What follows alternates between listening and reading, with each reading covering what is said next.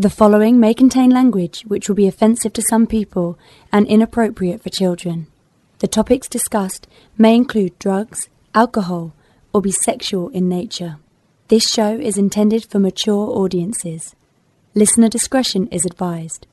I'm serious. It's dirty. Really, really dirty. Still here? Then pour your favorite beverage, sit back, and let's get this fucking show started. Previously on Fantastic Forum. Nintendo is being little bitches right now. Today is a huge celebration. We all waited for this day to come for many, many, many years. Fantastic Four and the X Men are finally home. Joe Quesada, Bendis, they were all happy of being bought by Disney because it meant they could get cheese on their Whopper, you know? If you didn't watch the movie in your mom's basement, you would like it. Your Marvel apologism. That's why you're next You know, emphasis on the jism is like another, it's like over 9,000. Sony are being What? bitches right now. The progressive guys are like the nerdiest of metal nerds, you know what I mean? Ah. Like, they're the guys that play Risk. Tune in to Fantastic Forum Live, Wednesday nights, 9.30 Eastern, 6.30 Pacific on allgames.com.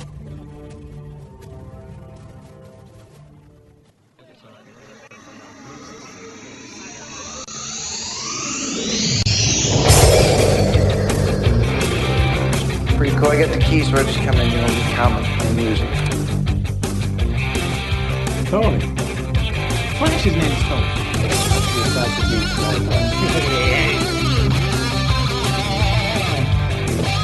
Lois can never have Superman's baby. Ah, yes. Incredible Hulk melon bollar.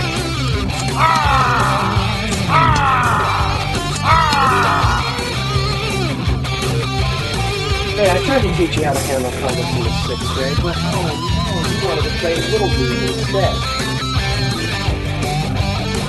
Aquaman's a hero! See what Spider-Man number one looks like?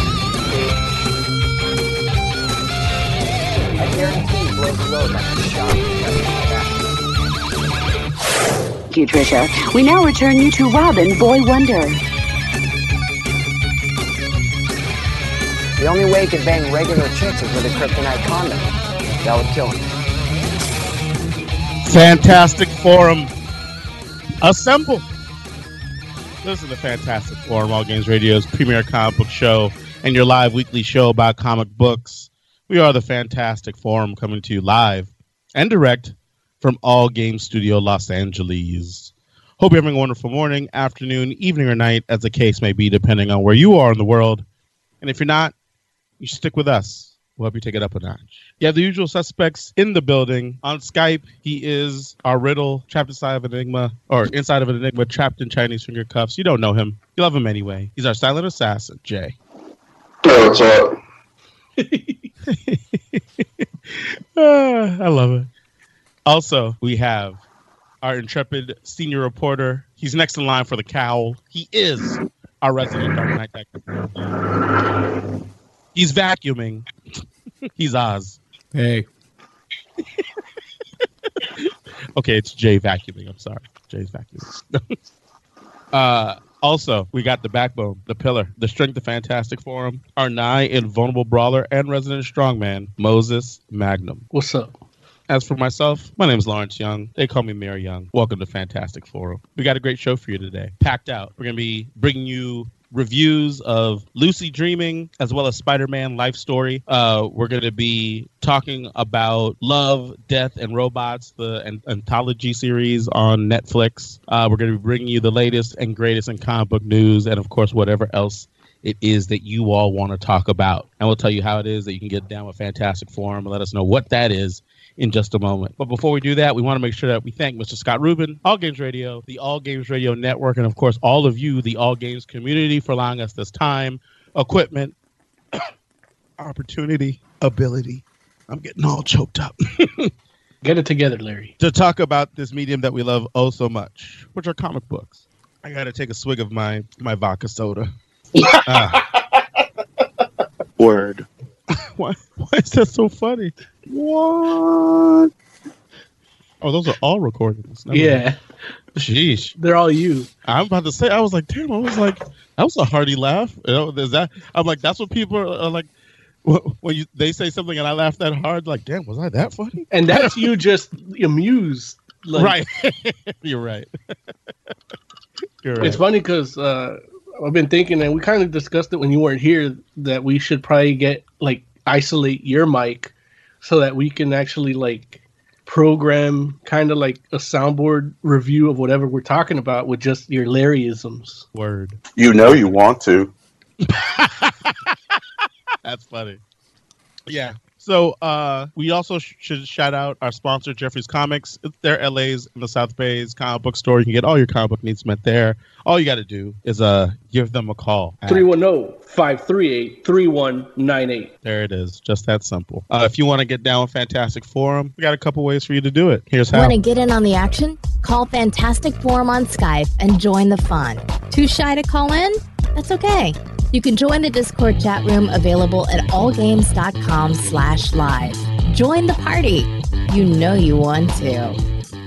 please do feel free if you're listening live feel free to jump into chat feel free to call us on skype we will answer we will bring you on and you will be the fifth member of fantastic forum so uh yeah uh, for example we got tiger claw in chat what up tiger claw He says what's up fantastic forum you think you can handle avengers endgame at three hours and two minutes No, Uh, there goes that news story. Damn it. Tired say Claw. what There goes that news story. Okay. All right. What's next? what what what do you i mean do, does three hours seem like too long to any of you I've read comics for longer than that. Isn't Like Larry, remember when we were pa- Larry? Remember when we were painting that apartment? Yes. And we we worked for like ten hours, and we literally only talked about something other than comics, like when we were eating with Nia, and then back to work, like Yeah. all comics. Like you, Yeah. you can't get tired of that shit. And if you get tired of that shit, then you don't have no business seeing it. I'm just saying, like, I, I honestly believe three hours of Avengers Endgame is gonna feel like you know an hour and an, an hour and like friggin' 59 minutes of any other movie. you know, it's like I just I just feel like it's not gonna feel long. I don't think. I think No, we're Was gonna it- be watching and we're gonna be like, you know, I mean. We'll know that it's a, a longer movie than a shorter movie, but I don't think it's gonna feel like three hours. I think it'll feel like a regular flick.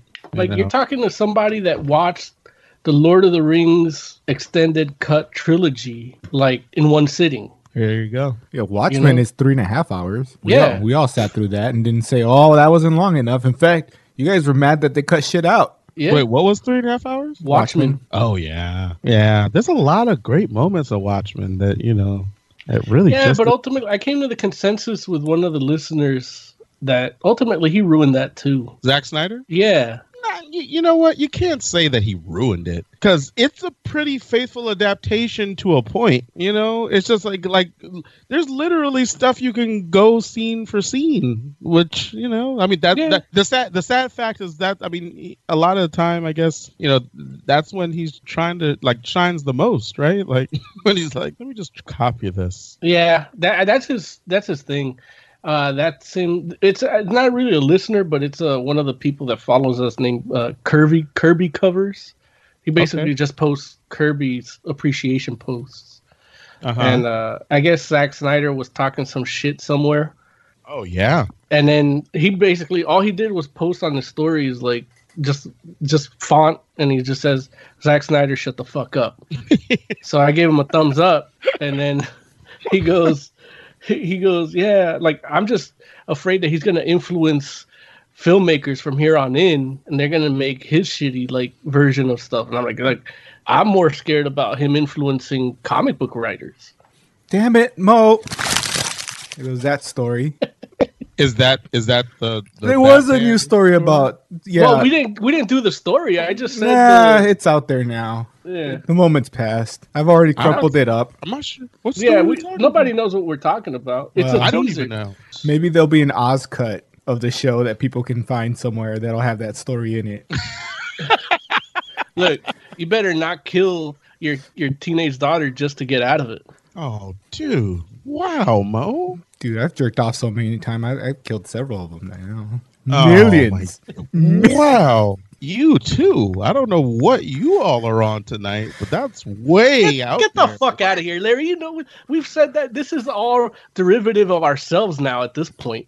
Oh man, dude, it's it's I- over the line. I believe it. I, I believe it was Mo that that quoted, "Oh, she, I made her swallow my children." When did I say that? Eh, Probably like ten years ago. Yeah, that that's probably.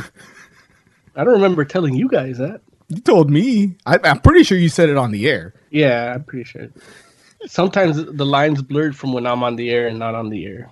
But we drink a lot when we're on the air, especially ten years ago. Oh yeah, True. That's true. Anyway, welcome to Fantastic Forum. I'll cut. I remember out. when Oz said the Snyder cut was the ones on her wrists. Well, yeah, Oh, because that was just like months ago, Yeesh. and then I think I repeated it like for Like three times. Yeah, yeah, it's probably like three or four different shows where I said that. We're And, the best feel good feel good show around. and every time Lawrence reacts the same way. Yeah. It's Like, out just- of line like- every like- time. Lawrence is our like token offended person. So I- that nobody starts writing letters. Like Larry's the one that's like, that's wrong. It is wrong. You laugh. I need to add another button into the Larry panel. It's just like, ah, jeez. You gotta do one where he does the cringy laugh. Like when we say something so bad that he laughs, but he's like kind of uncomfortable. Okay. Don't worry, the night's young. He'll he'll do it several times. Yeah, I do have a cringy laugh. You're right. Funny is funny. I, I I'm never one to say that what's you know, like it's funny. It can be funny and wrong at the same time. Well, that's part of why, like, you know, if you actually go to school to learn about humor and get your master's in it, it says that certain things are funny because they're wrong. You know, because if they were, you know, when they actually do happen, then it's not funny because it's tragic, but because it's not happening, but it's fantasizing about how terrible that is, and it's not happening, is that what makes can make it funny? When did You you, know? get a master's in comedy? Oh, this is back. Like I think before I met you guys. That's the before time. Yeah, my mother bribed the guys at Harvard to to let me in. There it is. I was on the yacht with the board of directors and everything. Look, all this time they thought you got in because you're a minority. That's what I told them. That's why we never got caught. They're like, "Oh yeah, well, you know, eh, I'm just." They're like, "I'm just glad he's not dark." See, that's wrong, but funny. Oh, it's wrong, but it's funny too. Oh, jeez. That laugh wasn't cringy enough. No, because it's not. You know, it's only funny if like, you know, well, it's only cringy if you know it was like something else, like suicide or rape or something. Yeah, we should stay away from those if we can. Nah, I mean, from actual rape, yeah, but from joking, it's like it's a time to heal. Laughter heals all wounds. Yeah, Hmm, Not gunshot wounds. I said that like he had personal experience. He's like tried to joke about this time I got shot and it didn't Well, work. Amber shot him and she laughed, and, and then he didn't heal. Look, I I made the mistake of believing the the news reports that Chicago had become MAGA country and walked around in a hat, and it turns out I was wrong. Yeah, yeah. Damn, I thought I would get a cringy laugh out of that. No, Nah. the cringy laugh is where you talk about Jussie Smollett's white privilege. What? what? See, that's the cringy laugh.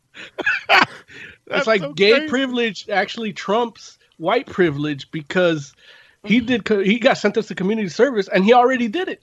All he had to do was stuff envelopes at Jesse Jackson's office.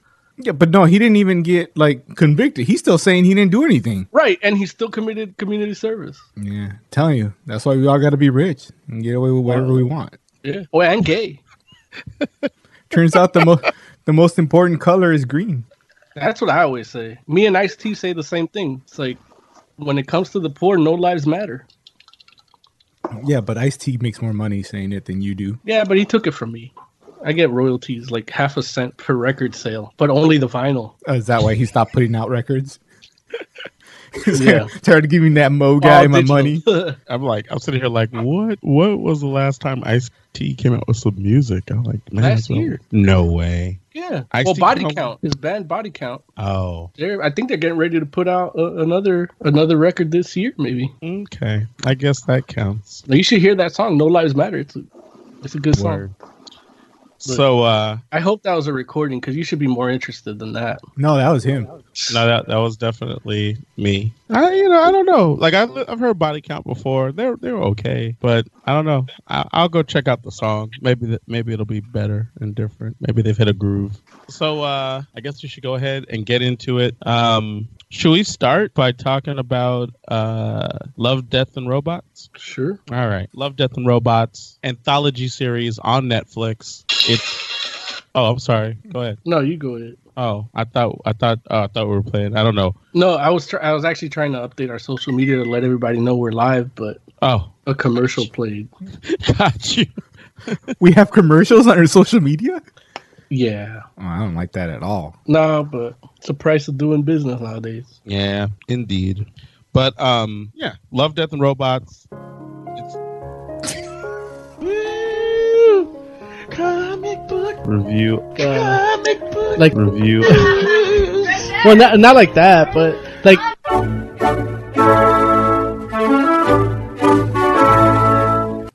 I'm sorry. Clear, clearly Oz never saw Love, Death, and Robots.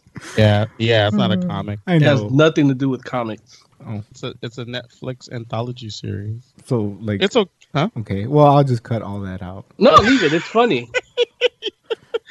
Listen. So yeah. So it it's been oh schmack. Sorry, I dropped my phone.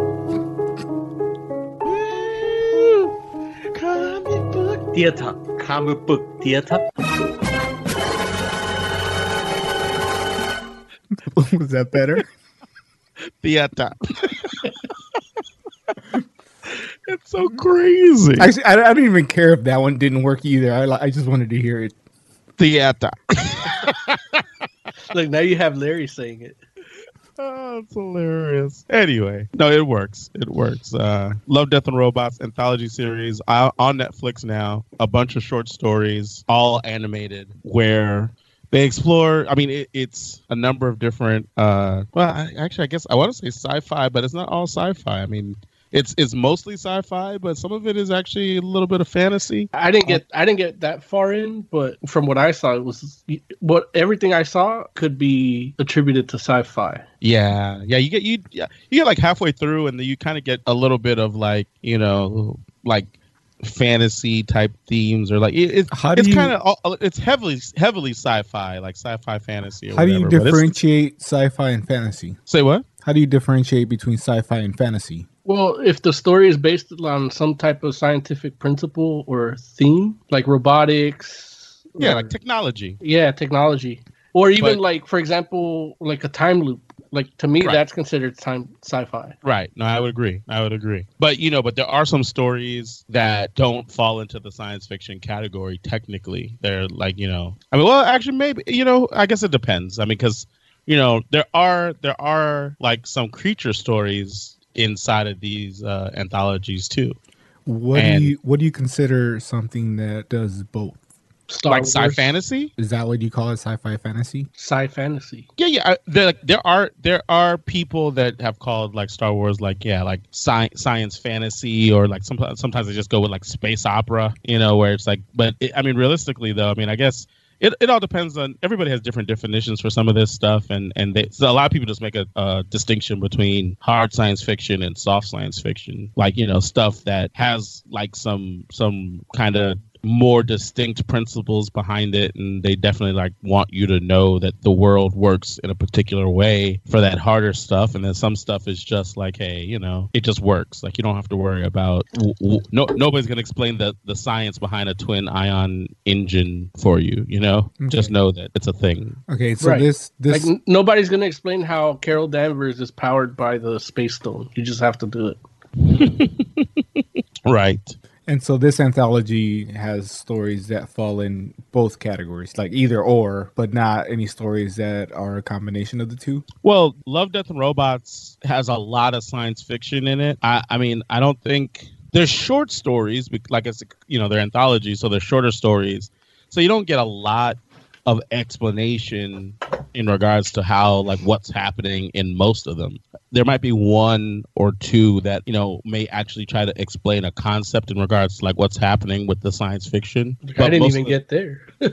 Yeah, well, yeah, most of it is just like stories, and you just kind of accept the premise of what's happening. You know, an interesting thing um, with with this series is apparently Netflix did some experimentation with the order of how the the stories are presented. Mm. So you know, like what what I saw as the first episode in the anthology may not necessarily have been what you saw as the first episode in the anthology. And I I did see a story where somebody was um, trying to attribute attribute that to sexual orientation, but it turned out that was not the case. It just turned out that it was just a coincidence that you know because like some of the stories do have well a, a lot of the stories actually do have like mature themes and like you know um sexual relationships in them. Hmm and it just so happens that you know some of them are are heterosexual relationships and some of them are homosexual relationships. And so I uh when I first well, not when I first heard about it. When I first heard about it, I'm pretty sure I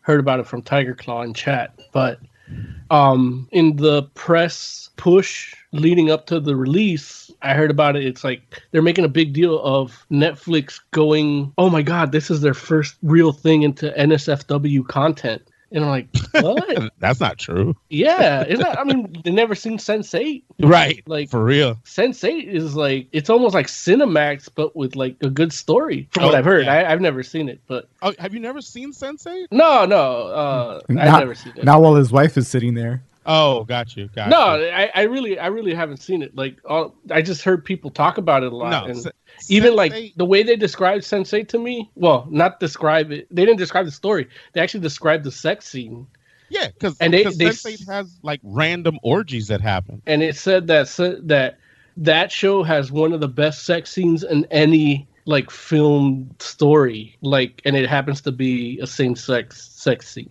That's what they told me. i'm not uh, you know i don't i don't know like Well, Oh. I mean, you don't I- like I- sex scenes, so I, I have no problem with sex scenes.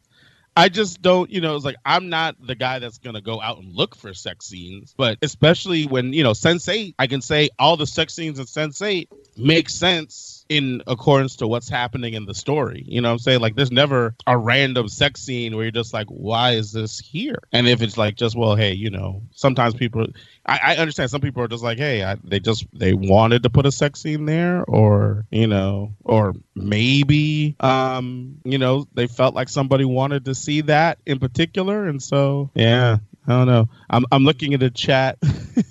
And uh, LL Cool L says no orgy is ever random. Nah, in in Sense Eight they're random only because you know from the from a concept wise the whole idea is that you know it's like eight people that are um like kind of almost have like a, a a light hive mind kind of thing going on, and so it's a thing where if I can feel what you're feeling and experience like things through you, sometimes like if you know one of the people are having sex sometimes that becomes all of the people having sex. So yeah, it's definitely not a planned orgy, especially for the other people that kind of get pulled into it. So, but it's it's really artfully done and really like you know, like I said, it all makes sense from the story perspective. It's it's really cool stuff. It's if you ne- if you've never seen it, it's worth watching. But yeah, so no no no orgies that I remember in Love, Death, and, and Robots. Yeah, no no orgies, but definitely sex scenes. No question on that. I only what- watched the first three episodes. Okay, and what what were the do you do you remember what the the first three episodes? Uh, the first one was called I forget somebody's edge. I forget her name. Oh, Sonnie's Edge. Sonnie's Edge. Yes. and that uh that was really cool. It was animated by Blur, which is Yeah, Blur Studios. like they do like that awesome was it uh Force Unleashed 2 trailer you saw? Like yeah. that was them. yeah. Yeah, yeah. And uh so I, that that one when I saw that I'm like, man, you know, I was enjoying it.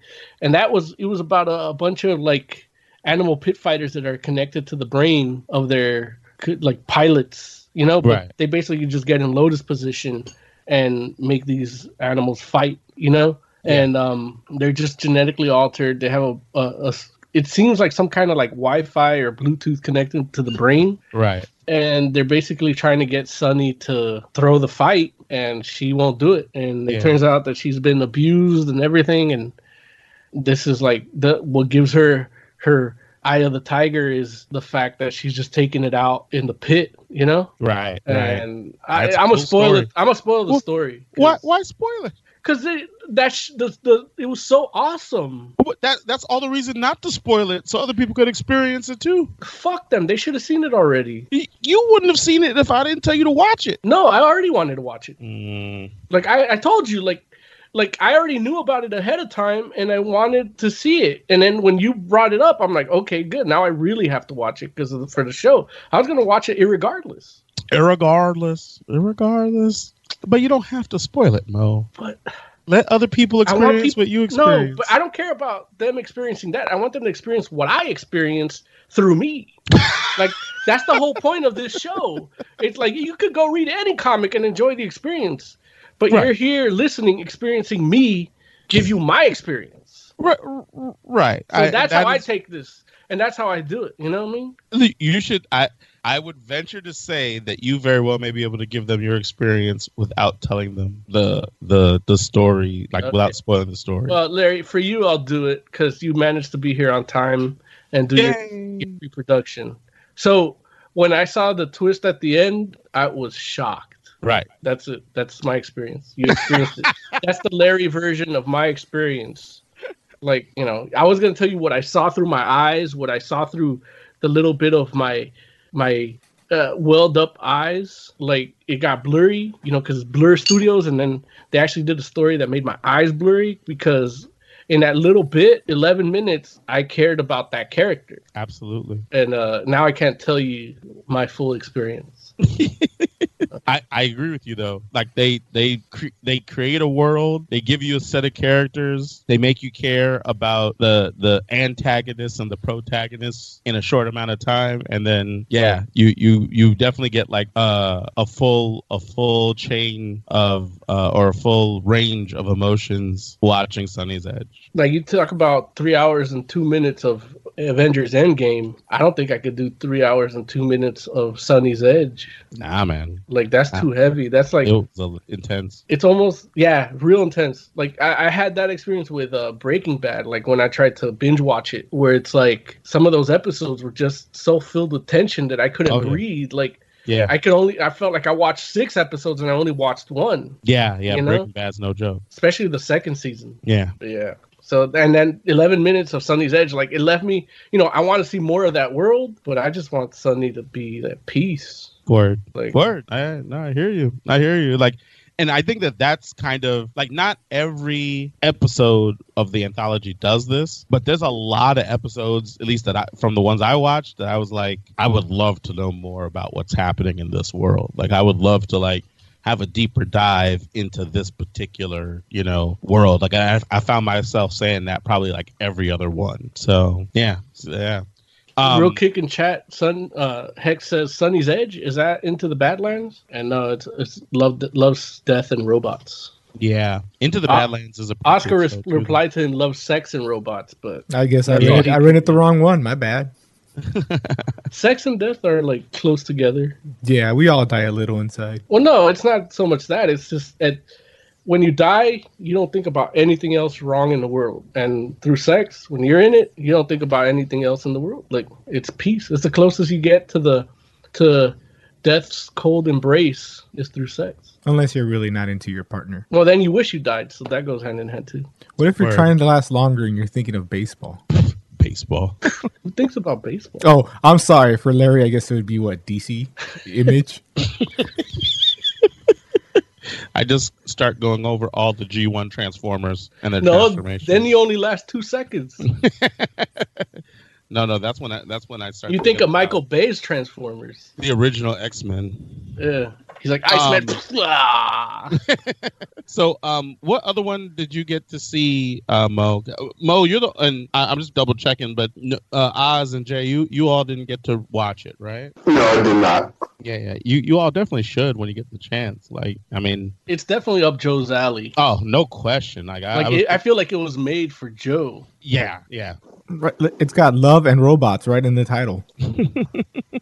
So you were saying that Netflix experimented with the order of things?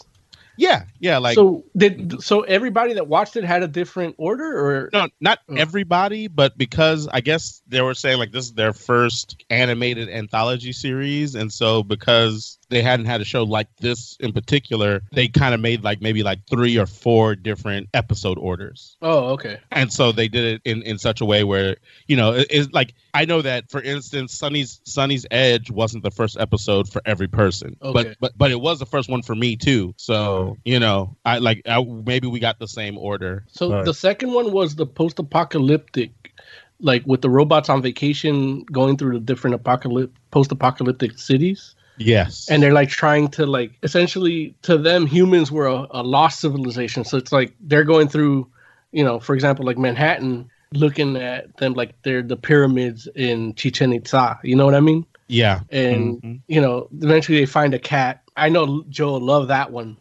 not Yeah. only not just because the cat but the, the robots have three distinct personalities and they have three distinct like knowledge or basic knowledge of human civilization and they're fascinated by it and they're on vacation like visiting these ruins thinking about Right. what humans were like and mm-hmm. interpreting like you know so like one of them was like xbot 4000 and then they go to like the microsoft store and see the xbot 3 and it's like is that your like great grandfather and then they grab the console and they're just like hey look i'm fucking your grandfather. Yeah. Like, shit like that. And Yeah. it, it- the person the robots had personality they evolved to had personalities way beyond human uh influence. And i thought that was really cool and, and the voice acting and i think topher grace was in that one but i'm not sure. I, I don't know what the cast list in it is in it but i did see him featured in one of the the teasers for it Yeah, he he definitely is is in one of the later episodes. I don't know if he if he did the, any voice Oh, work, but he might have. and then the third episode for me was the witness Oh wow, that joint Yeah. was great. Yeah, that one. So after watching the first two, like the edibles kicked in. Wow, And- well that's a hell of a time for it to kick in. Yeah, it kicked in right for the witness, and the witness, man, the witness is amazing. Like yeah, that, like not even like the story itself. Like Larry, I'm gonna spoil this one because Okay, Moses. this one Okay. you have to like even like for you to say okay, like you see, you know you have to if you really want to explain. If you really want to sell this series to somebody, Yeah. and you use the witness, you have to tell everything. So it's basically this girl hears a gunshot and then looks out the window and then sees the building across the street. She witnesses a murder and the murderer sees her. So she freaks out, calls the cops, and runs. She's got to go to work, but she's running late because she saw this murder and she's trying to evade this guy that saw her. And basically, it's a chase. She grabs a cab, he grabs a cab. Eventually, they meet up. She works as a uh, like a peep show type girl in a cam place or dom- like dun- sex dungeon type. And so she she starts working, and then the guy's already there watching her. She freaks out. He leaves, and he chases her. The chase ensues. She runs into a building, goes, fights him off with the gun she found at the club. Uh, he does, you know, she disarms him and kills him, and then it ends with somebody across the street witnessing her murder somebody, but it's the same guy that she just murdered. So the person that the guy murdered at the beginning was her, and then it ch- sent off this chain of reactions of her murdering him. And I guess they're locked in this little time paradox where they're killing each other constantly. And if like that sounds mind blowing as it is, especially if you're, you know, suffering rheumatoid arthritis and using cannabis to, to medicate. But even without it, like the actual cinematography of it, the the animation in it, like some animation looks like it's just plastered like flat watercolor painting, and then it has dimension like around the corner and it looks like a 70s movie but the, all the actual camera angles are straight up of something like a steve mcqueen movie like bullet Yeah. or, or the the you know the Great Escape or those seventies like the French Connection, Chinatown, like all these really good like old when movies were movies. You know what I mean? Like you have a half hour chasing and you get all the story you need in that, and uh, that shit was amazing. That's when I'm like, I just turned the shit off because it's like. Emily's like, You're like, don't you know what? Enough of this. yeah, Enough of this Emily's like, you want you want to keep watching it, and I was like, yeah, I I, I do, but th- I don't think anything's gonna. I want this to be the high point for me of the whole series, and I knew I was gonna talk about it this here, and Yeah. this to me that that the witness is the pinnacle of like anime video game cutscenes um awesome like car chase scenes like anything you've seen in in those type of of motifs in in any other media, like this will fuck all of those in the ass. well, I, I will say that uh, you know uh, the witness is great, and it definitely sticks out, and it's definitely like it feels to me like one of like you could show somebody that, and they would definitely watch the rest of the anthology just to kind of be like, oh, okay, well, let me see if you know what what it's all about. You know what I'm saying? Like if this if this is a sample of what I can get, um, I, I will tell you, I'm not sure that I would say that the witness is the best one which is Man. crazy. Well, you saw more than I did, but Yeah, again, I, I also didn't want anything to be better than that. right, exactly, right, right, which is very in line with Mo with with Moses's personality. And And that that I turned it off and we just watched King of the Hill. that's hilarious. It's on Hulu now, you know. I did not know that. But yeah, man, I mean there's there's um some other really good episodes on this joint. And and I'll tell you, there was one epi- one uh episode. What is that joint called? I feel bad that I can't remember it off the top of my head, but I feel like the title's like on the tip of my tongue. But but basically, there is a um a a episode where it ha- it's about basically two guys that are um I don't. I, I almost want to say it's called like Blood Brothers or Brothers in Arms or something like that. But it, it probably I'm probably it's probably not that at all. But it's basically it's about two. Sorry, uh-huh. Larry. Real quick in chat, I just sold the whole thing on SG. SG's like, what? What anime is this? Word. There you go. Yeah, yeah. No, love, love, death, and robots on Netflix. Mess with it. This joint, this this joint is about two guys in the in the army, in the U.S. Army, and it's in this alternate world where werewolves are part of of like combat situations, and it's literally like like what if werewolves like you had like werewolf recruits in like Desert Storm or in like Afghanistan. You know what I mean? because you know it actually happened in World War II. there were werewolves in World War II. Yeah, in Norway. Okay. Why do you not know that? Say, what, what'd you say, Joe? He said, What, what what did you say, Joe? Uh, uh, Why do you not know that? Why do I not know that there were werewolves in World World War II? Yeah, Is that common knowledge?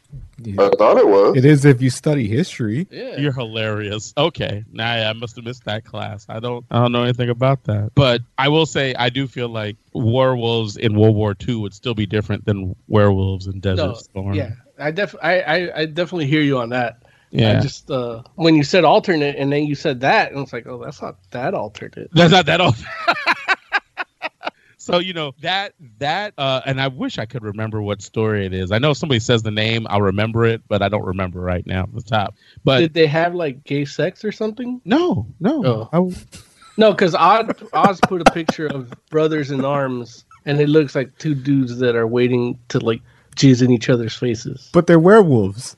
Right. Well, one's a fox, the other's a panther. But yeah, that's not those aren't werewolves. Those are that's uh friggin' those are furries or I- something. right? again, I must have I, must, I watched the wrong But one. My bad. Well, what what what what I'll say is this: the story is amazing, and I'm just like, wow. Like, I mean, I really, really enjoyed that particular story. But when I tell you the animation in this joint, like you already saw what the animation was like on Sonnie's Edge, right? yeah, and you know the animation is really good there are like the animation the like the lifelike cgi animation through progressively in this joint gets better and better to like i know for me there was a point where where i was like is that real or is that animated and i know that you know trust me like i know the the next thing that one of y'all are about to say is well you know you got those bad eyes and then and then you of course you were like you weren't I sure. never, I never think about your bad eyes. Sure, you don't. Listen, Actually, but- it's a topic of conversation at parties for me. right there it is. Oz put a screen cap in chat. So, well, is it shapeshifters? That's I think that's what it was, right? Shapeshifters, maybe. But anyway, so animation. Like when I was watching this joint, I was like, man, that is really good. Like it was to the point where I was like, I was questioning whether it was like real or if it was animated. And but I was like, no, it's animated because it's all animated. But the messed up part was that you know, like I I questioned it, and then there's actually uh one of the episodes, actually the one that has Topher Grace in it, or at least one that I know has Topher Grace in it, because it's actually him. It's not like an animated version of him. It's actually him. Like it's it's live action. At least that part of it. But the live action Topher Grace looked less real than the friggin' joint I had seen before it in like Shapeshifter. I was like, I was thinking like, oh, that's animated. Then I was like, oh, actually, that is real. I was like, oh, damn, that's like this. This is actually Topher Grace.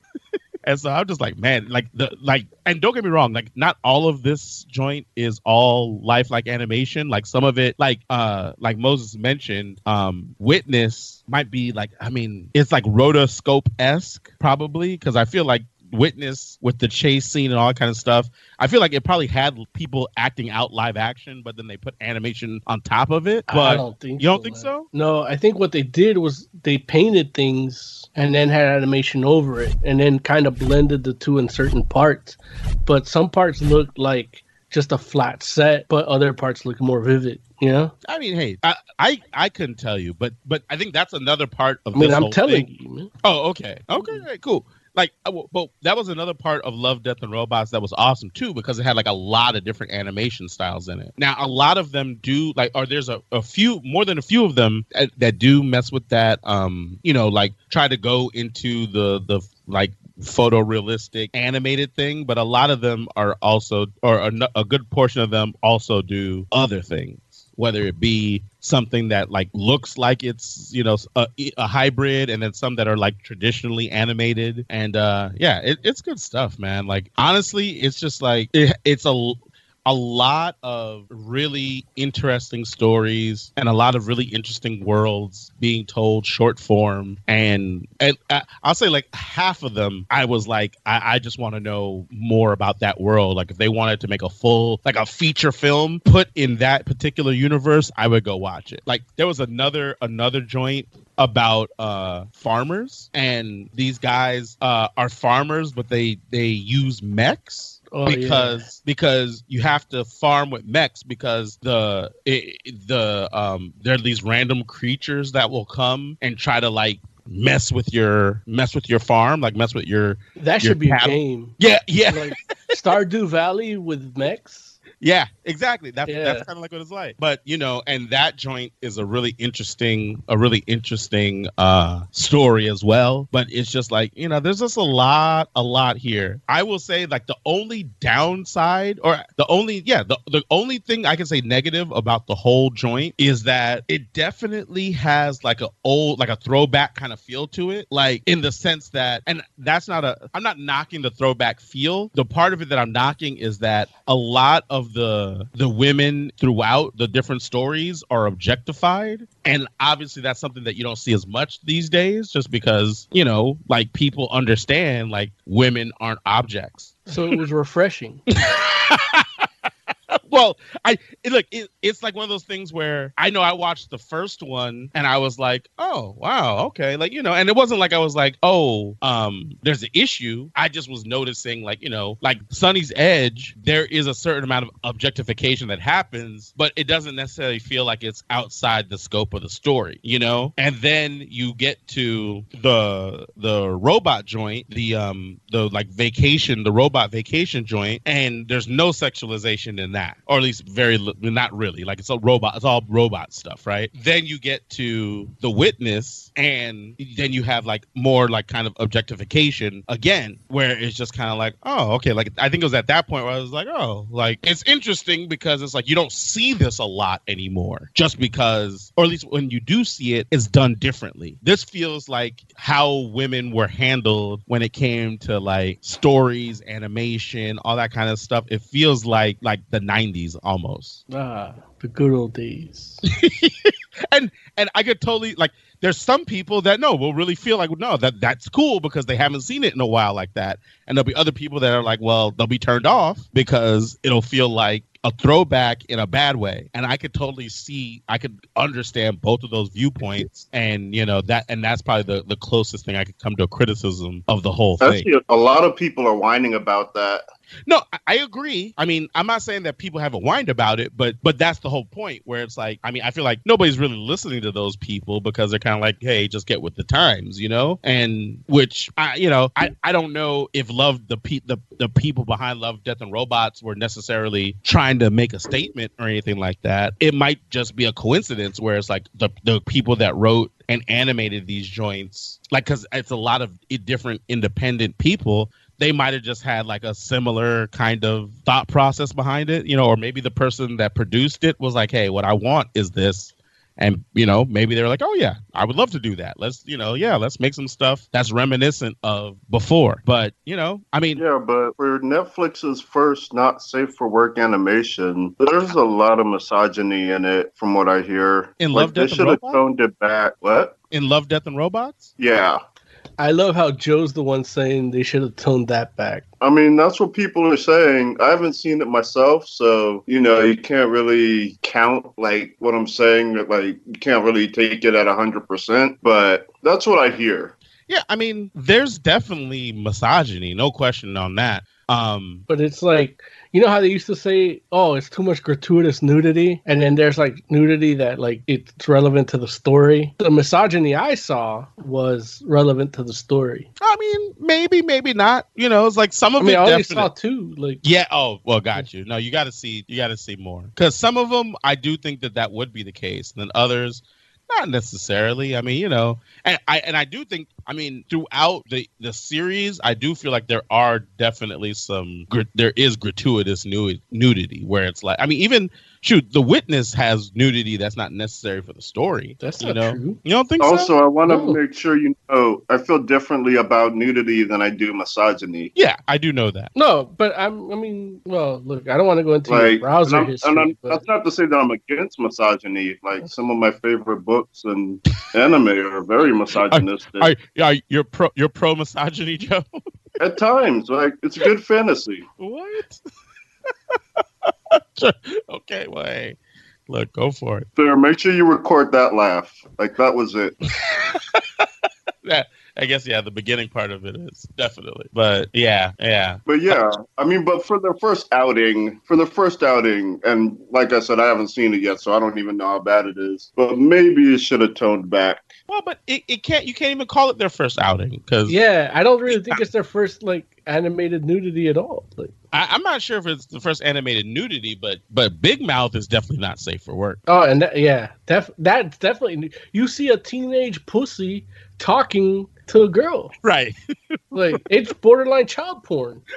Well, I don't know if I Oh, would say second that. Well. The- It's not like child porn in the sense that it's not like a titillating thing, but it, it, it's it, Big Mouth is out there, dude. Oh yeah, the big, big mouth there. definitely is it it it uh uh pushes the boundaries for real. And then they had what was it? They had their first squirting scene this week too. An animated joint? No, no, it's live action, but it, it's the Oh. first squirting all around. But nobody's making a big deal about that. I don't who's- care about live Who action. squirted on Netflix? Um, well, her character's name is Moose in the book, but in the movie they don't man, they don't show her at all, so you don't get to know her. You just see her squirting in the dirt, the Motley Crue biopic. Oh, I'm just sitting here like, what are we what are we talking about? Motley Crue biopic. Okay. Yeah, like in the book, Moose squirts in the living room full of people, and then in uh in the Motley Crue biopic, she does too. But like she's supposed to be ugly and fat, and then they just put some like model chick in the movie. Mm. I was disappointed. I'm sorry to hear that, Mo. Yeah, but that'll be my next week's uh heavy metal minute.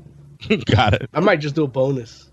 bonus. If you're gonna have something negative to say about Love, Death, and Robots, that's what you would say. Like it definitely kind of has a Yeah. a, a hypersexualization of the female characters, and uh, yeah, there is there is definitely some misogynistic tones. Some of it is, are some of them are relevant to the story. Um, others may not be as much, but you know, honestly, like I, I, I would have to look at it again to figure that out. But I could definitely, definitely hypersexualizing the the women in a way that I was like, wow, like I'm like I had like it it because I'm somebody that has like remembers watching anime and watching um you know like animation that wasn't necessarily geared towards children back in the day it's like I I was like wow this is like it's like that stuff It's like it's heavy not metal, like what's happening today huh like that heavy metal movie. um like like you talk about the actual movie Heavy Metal. Yeah. Yeah. Like what else would I be talking about? I mean, I know you didn't watch Lords of Chaos. No, or I, well, I just I didn't know if you were talking about a or Heavy Metal or Deathgasm. Like I know you didn't watch those movies. Right. Yeah. So- yeah, definitely, definitely like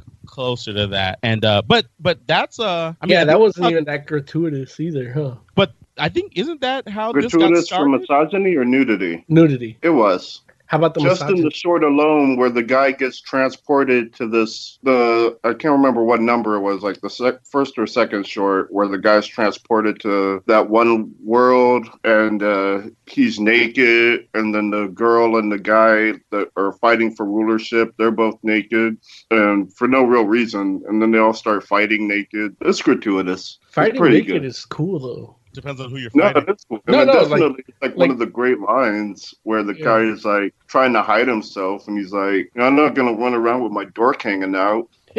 Dork. Yeah. But yeah, it was gratuitous, but cool. It works for what they were trying to do. I heard that Heavy Metal 2000 was like it had bad reviews because it didn't have as much nudity as they expected it to have. I think going well, it doesn't, but I think going with like a singular story is what hurt Heavy Metal 2000. Like, had it been like another, I think people were expecting kind of like an anthology Yeah. Movie and then they didn't get it. You got like just a single movie and like almost no nudity and no not really any drug use. Like a lot of the cool trippy shit that you get in heavy metal is not in heavy metal 2000. Yeah. And it kind of just felt like a cash a cash grab. It felt like a cheap cash grab, and it, it's not as bad as that, but it kind of felt that way. It came out in the 2000s, and it's like it's like there was a lot of things trying to like do revamps and new versions and Yeah. trying to be hip and cool, bringing back old shit to be hip and cool for 2000. Dracula Yeah, it just 2000. got swept up in that, and it's not as bad as people say it is. But yeah, it's definitely different. Yeah. So Larry, how many uh, animated slashed up women would you give it out of five? Five. This this is great, and and it did actually start off as um like another another heavy metal anthology series. Like that's what they were trying to go for. Oh, okay. Oh, then yeah, I guess that's why I liked everything I saw because it has that feel. Like Yeah. you just you're just thrown into a world and you do it like it has. It actually has the feel of the comic where it's like you know Yeah. some things are serialized, so it's like with the comic, like you buy the magazine every three months, you Right. get a story, and then you get another. So you get a bunch of different stories, and every now and then you'll get like two or one story that continues in the next issue. Yeah, Right, right. Yeah, so, some of them were actually based on s- stories out Yeah. of heavy metal, the heavy metal magazine. Oh, all right. So yeah, that's what it was supposed to be initially. It was being worked for a while, but eventually it kind of morphed into the Love, Death, and Robots project. That's a shame. I wonder why it didn't like get the heavy metal like banner. I don't know, but it's good stuff. I And mean, you you know, could still do it. Like maybe the heavy metal will pay them this time. mhm. what about you, Mo? How how many uh, out of five would you give? Oh, from what I just on the witness alone, I give it a five out of five. Like if that's all you watch yeah, in these anthologies, there's always ones that stand out. And for me, it was the witness. And there was one that was actually similar to the witness in the Animatrix, and that's what it reminded me of. And Yeah. I, I love that. Like where it's like you, you can't tell if like the architecture is like real buildings or not. You know what I mean? yeah, Yeah. so yeah, I, I I'm down. I, I love I love this. Yeah. I, I want to prolong the experience. I should That's also why I stopped watching it. right, right. I should I should also mention, which I, I think we did earlier, but it is uh like Tim Miller was one of the producers on it. Quote Uh, unquote creators. right, right, and and David Fincher, which I'm I mean, surprised nothing was so dark. Like anything David Fincher does is really dark. Like not in not in themes or context, but in actual lighting. Oh, got you, got you. Yeah, yeah, I hear you on that. But no, it's good. It's good stuff, man. It's 18 episodes. I think they're all worth checking out. One of my customers told me, and he's like, "Ah, "I don't think I can watch this." Like, he tried to watch it with his kids because it's an animated anthology, you know. Why? See, why? Why? Like, we got to get out of that in America, man. Well, Just yeah. Well, It's- just because animated doesn't mean it's for Look, children. blame your overlords. Who? Disney. It's not Disney's fault. Yeah, it is Disney's fault. Disney makes animation for children. Right. but that's all that makes money, and that's all that like. So they just keep pushing out. If Disney would actually make animation for the whole family, and you know further on adults, then maybe we would learn. you know. No, instead no. everybody's got to That's go to the backwards. To the dark web of Netflix and find Love, Death, and Robots. No, it's Such backwards. don't exist for a reason. It's like other people are making adult animation. Yeah, If- but the thing is, they don't have the money or clout to actually like put it out like mass. You know, until you know, it's just now that they're starting to do that. But I'm saying, I mean, all, you- like- all it, it like it's people's responsibility to know what they're about to watch. Everybody, everybody that claims to be goth or, or or loves goth loves Nightmare Before Christmas. But none of these motherfuckers ever saw the Brothers Quay. Word, but that's You know- that's on their fault. N- it's not the Brothers Quay fault. It's it's No, it's- I'm talking about the people. No, but that's the thing. It's like Brothers Quay isn't marketable. Big companies won't mass distribute it. You know, like, there's a thing, Larry. You don't know. You didn't go to school for this, so I'll I'll let you. You know, I went to school for film and and, and post production, and more importantly, distribution.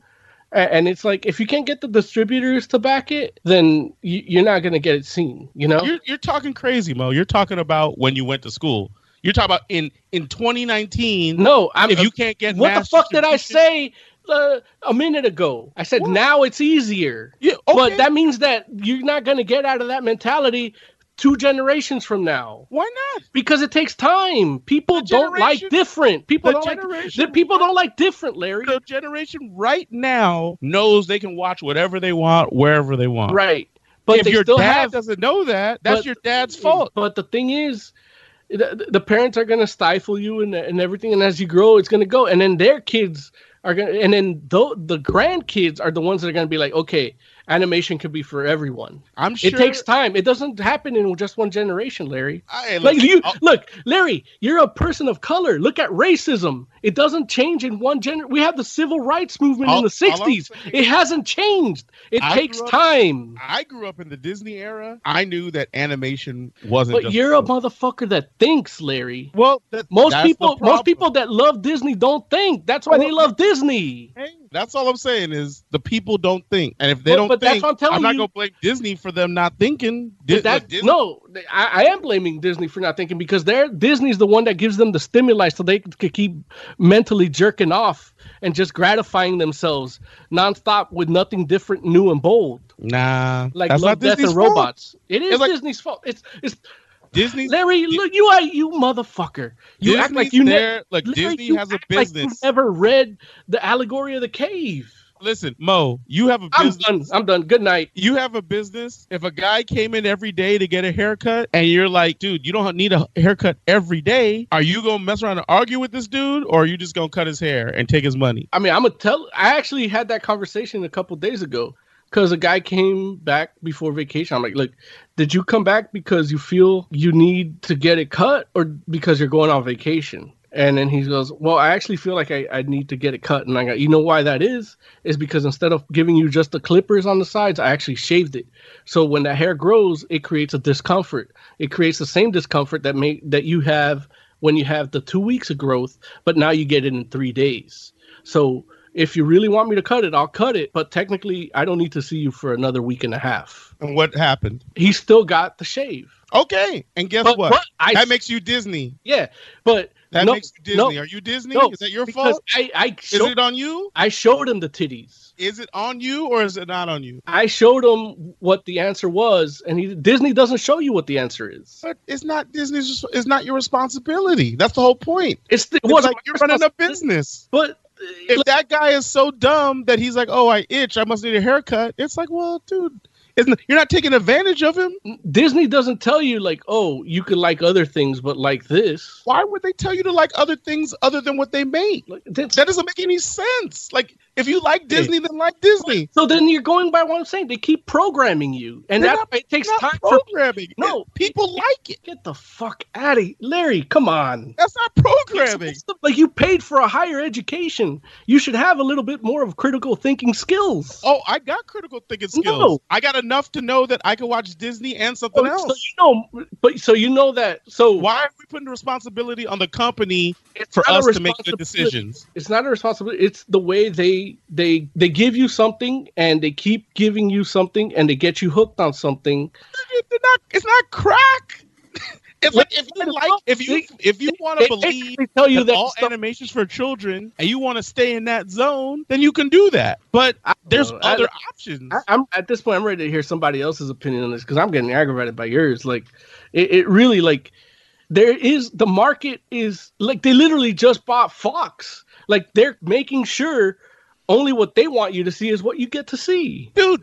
Or at least at least sixty percent of Fox is not But- a monopoly. Again, I said I don't want to hear your opinion on this, man. Well, you don't have to hear it. You can go ahead and tune out I if you wanna hear want. What I'm saying is, people keep making it seem as if Joe. Disney's buying everything that is everything, and no, they're buying the good stuff. If they're not buying what you don't want to watch, that actually makes sense Joe. because you don't want to watch it, right? The thing is, I'll say where I fall into this. I'm from a time where we had 2020 video, Damn. so it was impossible to not know that there were options because they had two animated sections. One was like the family section, and the other was hentai. So it was kind of impossible to not know that there was animation not for children. But let me tell you this, Joe. If 2020 doing business decided to not show you the other options just because they knew, okay, if we do the family animation only, like we're gonna make more money. Like if all you can get is family animation, like wouldn't you think that all family,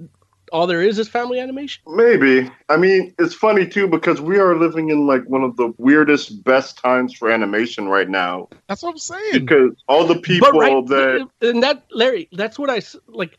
Right now is the time, but you don't see the effects for generations. It takes longer than than right now. All I'm saying is, if people are deciding not to think of animation outside of for children, that's on them because you got access. Like literally, you can go to Netflix and see a whole section of animation that is not for children. We had the same issue with Deadpool being a rated R superhero movie. Uh, What? Who? What? uh, How's that? What issue do we have with that? Like people took their kids to see it, and then they're like, Right, "Oh, but they're stupid." But I, I, I've been telling you for ten years that we've been doing the show, fifteen actually.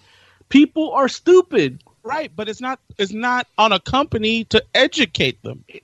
That's all I'm saying. It's like you. Why are we making? It's not. If Disney was actually buying literally all the superheroes, I'd be the first one to be like, "Hey, that should not happen." They're not buying all the superheroes. They're they're buying the good ones.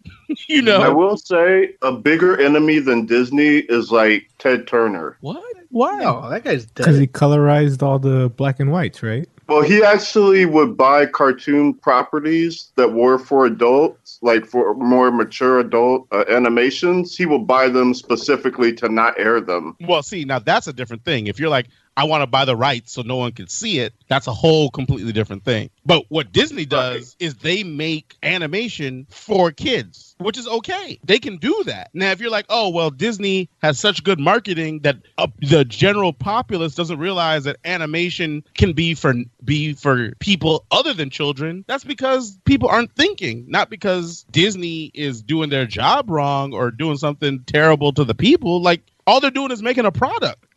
I I don't know though. Um, I think it's just it's not so much Disney doing it. I think it's just people are stupid. Like how long? Right. How, but how- it's people. Uh, look, that's what people Look, are stupid. when did- People in America, because Japan has does not have this problem. right, eh, we we have the Right, same because problem they with have a bunch of different. There's not a monopoly on animation. There's no monopoly on animation here. But, and we had the same problem with comics. I mean, up until I would say the last five, six years, comics were seen as something for kids, even though we've had the killing joke, we've had the Dark Knight Returns, we've had all these and even worse stuff out there. Well, not worse. I'm not gonna say worse. I mean more adult stuff out there.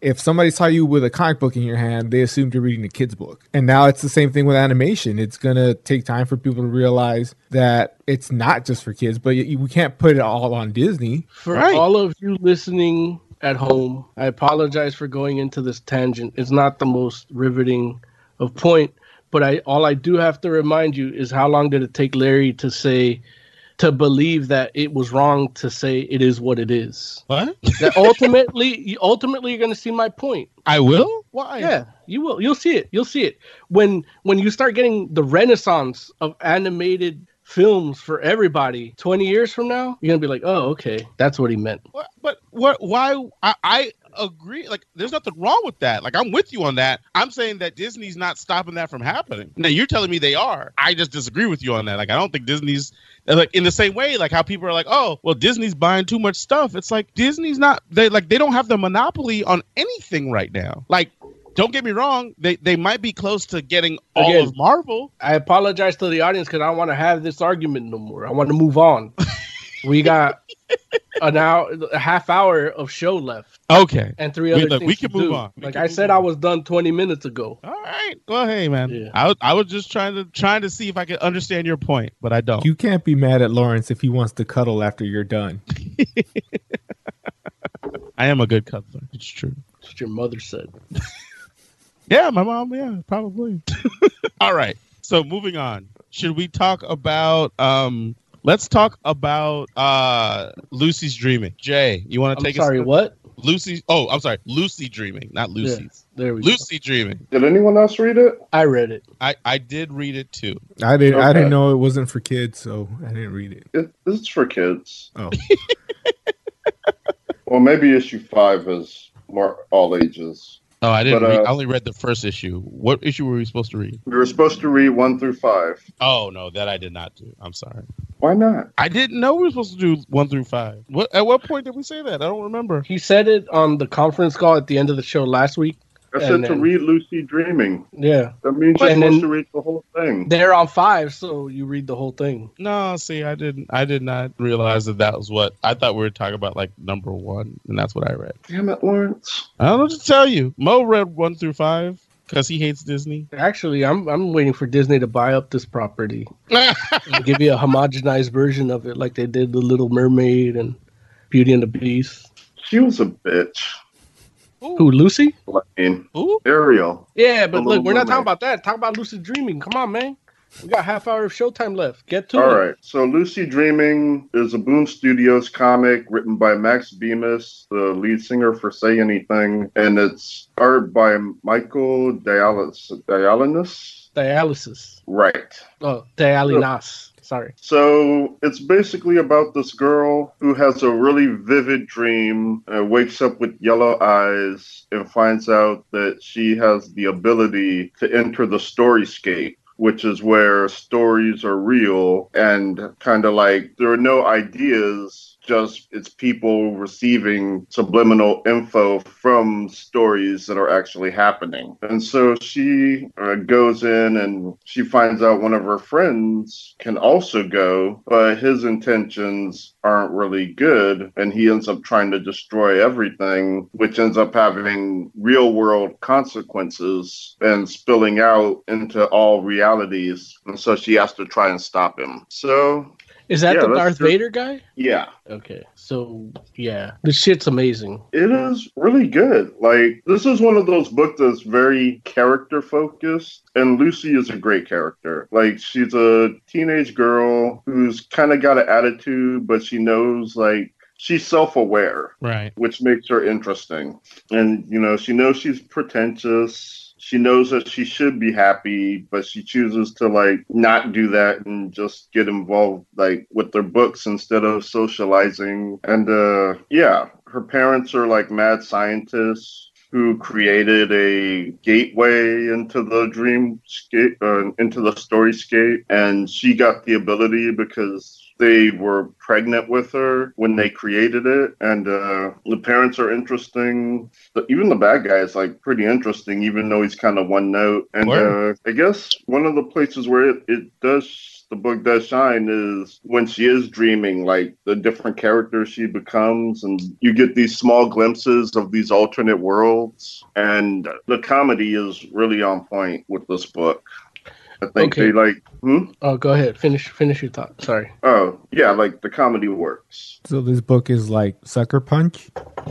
Yes, in a way. Um, like that's where I really like. I didn't know what Lucy Dreaming was about when Joe mentioned it last week. I picked up the first issue today and I read it, and uh, I did want to read the rest, but the way the first one ended, it's like the the the experience of reading the first issue left me like, oh no, I want to feel the joy of waiting a month to read the next one. Because the cliffhanger, like, for the first like four or five pages are just her dealing with mundane life. And that resonated with me a lot because that's that's how I live my life. yeah, uh, you know, and then she goes into the the storyscape and it's a cool story that resonates with me because i like star wars and and it does its thing and but then her doing the way that issue ended with even with the revelation that that darth vader guy is a guy she knows i was like wow. This went from i could have just the first four or five pages were just her internal mo- monologue Right. dealing with her life and i was Oh, like you were talking about that guy? No, he's not the. uh He's not our friend, but oh he is. he's another dreamer guy Yeah, he's Okay. actually really important later. On. I mean, on. when you say a Darth Vader guy like that, I, there's two Darth Vader guys. Well, technically, no. He's more like a becomes like an apocalypse guy, The friend. but black. Yeah. Apocalypse is black. That is true. Well, it, he's Egyptian, so it depends on who you ask. Well, I mean, ancient Egyptian's in black. color, in Depends color, on who he's you ask. blue, right? Well, he's gray with blue highlights. right. Well, imagine instead of gray with blue highlights, Kind of like blue, kind of like Burr. highlights. Okay, so yeah, the Darth Vader guy. The, yeah, so that the way the first issue went, like it switched into the storyscape, and then it was all storyscape with just a little bit of her waking up, and that was like, I'm like, wow. I, I've never really liked anything best Max Bemis has ever done, including his music. so, well, mainly his music, but um, yeah. So this one, I was surprised. Like I knew it was him going in, but I'm like, you know what? I'm gonna check this out. Didn't he do Umbrella Academy? No, Oh, what did what did he do? he did What's the other Whispers? Huh? He did Moon Knight. And Moon Knight, but nobody read that Moon Knight No, he did Moon Knight and what else? and Whispers. Damn, I thought he I thought he did another book that was like a book that we Oh, you're talking about Amory Wars. Amory Wars. I don't think so, but maybe. I don't know. That's the guy from Coheed and Cambria. I. Right. That's a different band. Yeah. No, no, I, I do understand that. I'm Although just- depending on who you ask, they might be the same band. But- Honestly, I think they're a lot better. who Coheed? But I do kind of really like the guy's singing voice. Yeah, but that's all it is. Like, there's no like real band in it. Like, Yeah. anyway, we're not gonna discuss his production technique. You know, Right. like he he he he puts the volume on his voice and lowers the percussion. Like, who does that in a rock band? Like, anyway, yeah.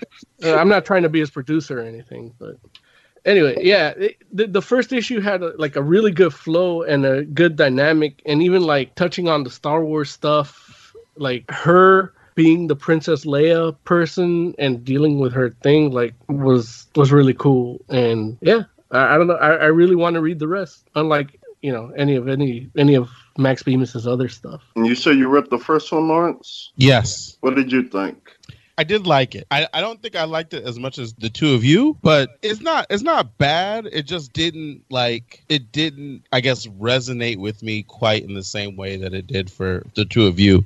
The story was good. I liked the idea of the dreamscape or the storyscape. I'm sorry, even though that you know it's not like it's a new idea, but I like how it's executed here. But it's not. It wasn't executed in such a way where I'm just was like blown away. I liked the art. I thought the art was pretty good and it was it was uh interesting. You know, all in all, like I enjoyed my read. I would read the second issue, but it would be one of those things where I like from my perspective, I would kind of be like, um, the the the first issue was definitely good enough for me to read the second, but I'd be looking for the second one to like kind of step it up and almost like wow me a little bit for me to like continue with the series. But I do think like the things that that the two of you mentioned are are definitely there. Like I feel like it was interesting watching the story unfold. I think all of the the characters are interesting. It's just like it's, it's really just a matter of degree. You know, it's like how how interesting they are, and it's not. It's to me, it's not like it's not like um you know by no means are any of the characters uninteresting. It was just a matter of like, well, you know, how into it was I, and it was just, it just turns out like I was like, you know, I'm like I'm kind of into it. I'm you know I'm or maybe I'm pretty into it, but it's not a thing where I'm like I definitely have to read uh issue two. Like I will read issue two, and if issue two can can uh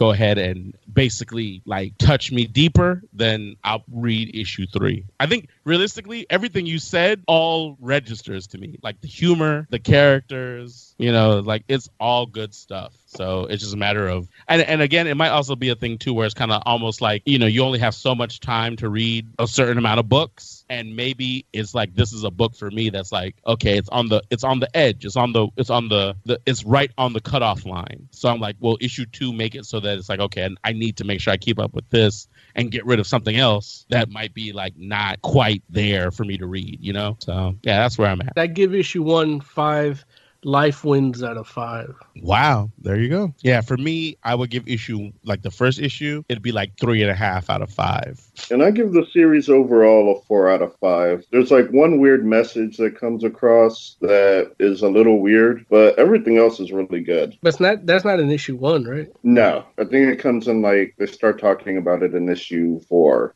What I really liked about the art in issue one, there was like shadows and textures and stuff where like you know you see the foreground the people talking in frame but then you see the wall behind them and it's like most comics don't take that into consideration you know what i mean That is true. so i was like especially when they're talking at breakfast you know Yeah. in the first few pages i was like wow like they put you know the character design is what it is like it's kind of cartoonist But uh, it's good. It's stylized. it, it's stylized and good, but then they actually like bothered to like have the right proportions of the counter space and the cabinets and all this. This, so it's like, man, this it, it, it proved to me that the artist is actually not only good technically, but also artistically, and he's versatile. Right. So it's like I want to see more of what he can do, maybe even on a Power Rangers white cover.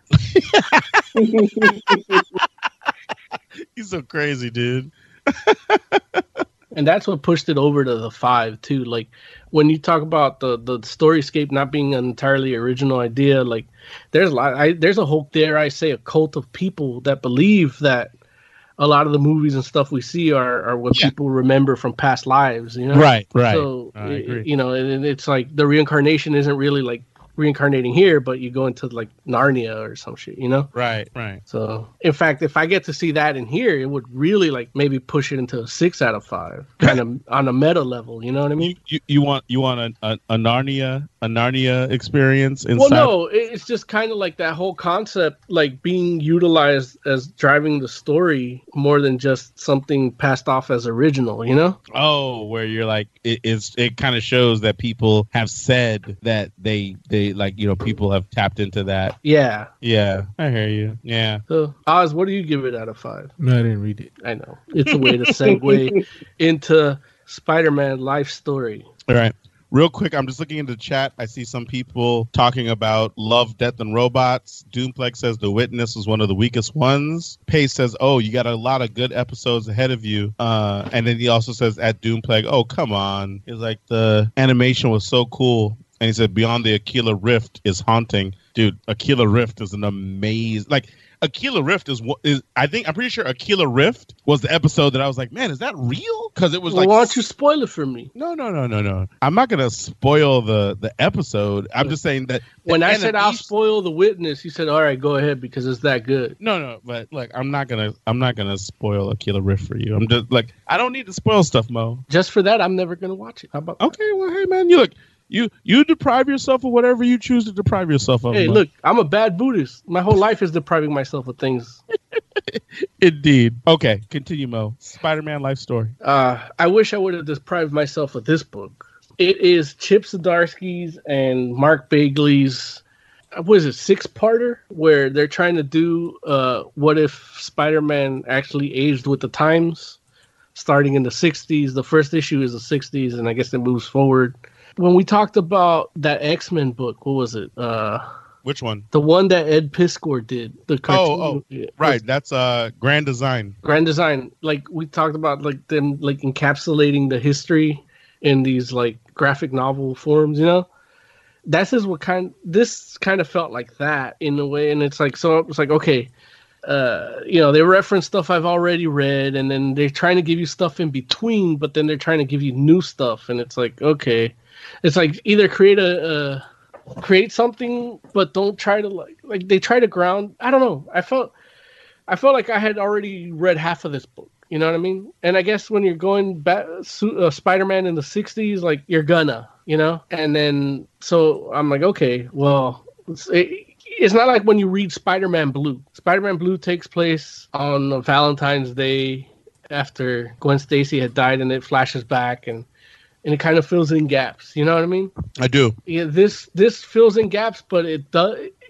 It has less gaps in it, and it's like, well, if you're gonna tell me something I don't know, like, can you at least, you know, do a whole issue of it? You know, like, they, they had the right idea with the whole Vietnam uh, conundrum, where where it's like people are going to Vietnam, and and Flash Thompson's decide he wants to to serve, you know, and Peter is angry at him because he bullied him, you know. But at this point, Peter's already in college, so he's just trying to like be the bully to Flash, and I thought that was cool. You know, it's a little misguided on Peter's, but eh, you know, it does what it does. That's something new that I hadn't seen. As far as Mark Bagley's art goes, it's Mark Bagley has fallen off. Mark Bagley is one of the classic, like he's your go-to Spider-Man guy Right. that you can afford, you know?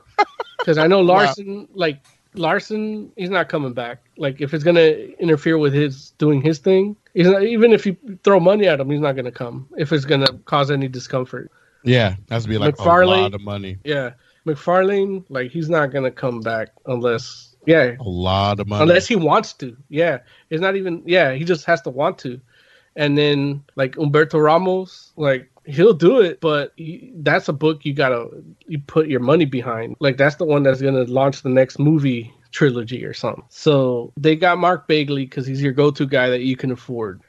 I mean, this dude's the dude that did Maximum Carnage. He did Ultimate Spider-Man. They picked him for Ultimate Spider-Man with Bendis. right. But here it was bad. Like they had Gwen Stacy and Peter have a moment and like they touch one hand, the other one's just dead. Like if they both have like paralysis on their hand. Like no kind of but that panel is kind of dynamic, but there's no like motion in that one arm that's not doing anything for both of them. And then there's a couple facial issues. So when you told me, Larry, that this book was happening, it was an interesting idea. I, I didn't want, you know, Chip Zdarsky's not my favorite Spider-Man writer, and with this, it just felt like he's like, okay, everything I've read in Spider-Man, I'll, I'm gonna rehash it and give you a history of, and then then he added some cool things. But you know, some of that you can blame on editorial too, because there's certain things you can't change in Spider-Man's past. So they Right. do the whole thing with with the Green Goblin. They do they show you the the Jackal and Gwen Stacy. Uh, they show you uh, they show you Mary Jane like kind of noticing Parker in some party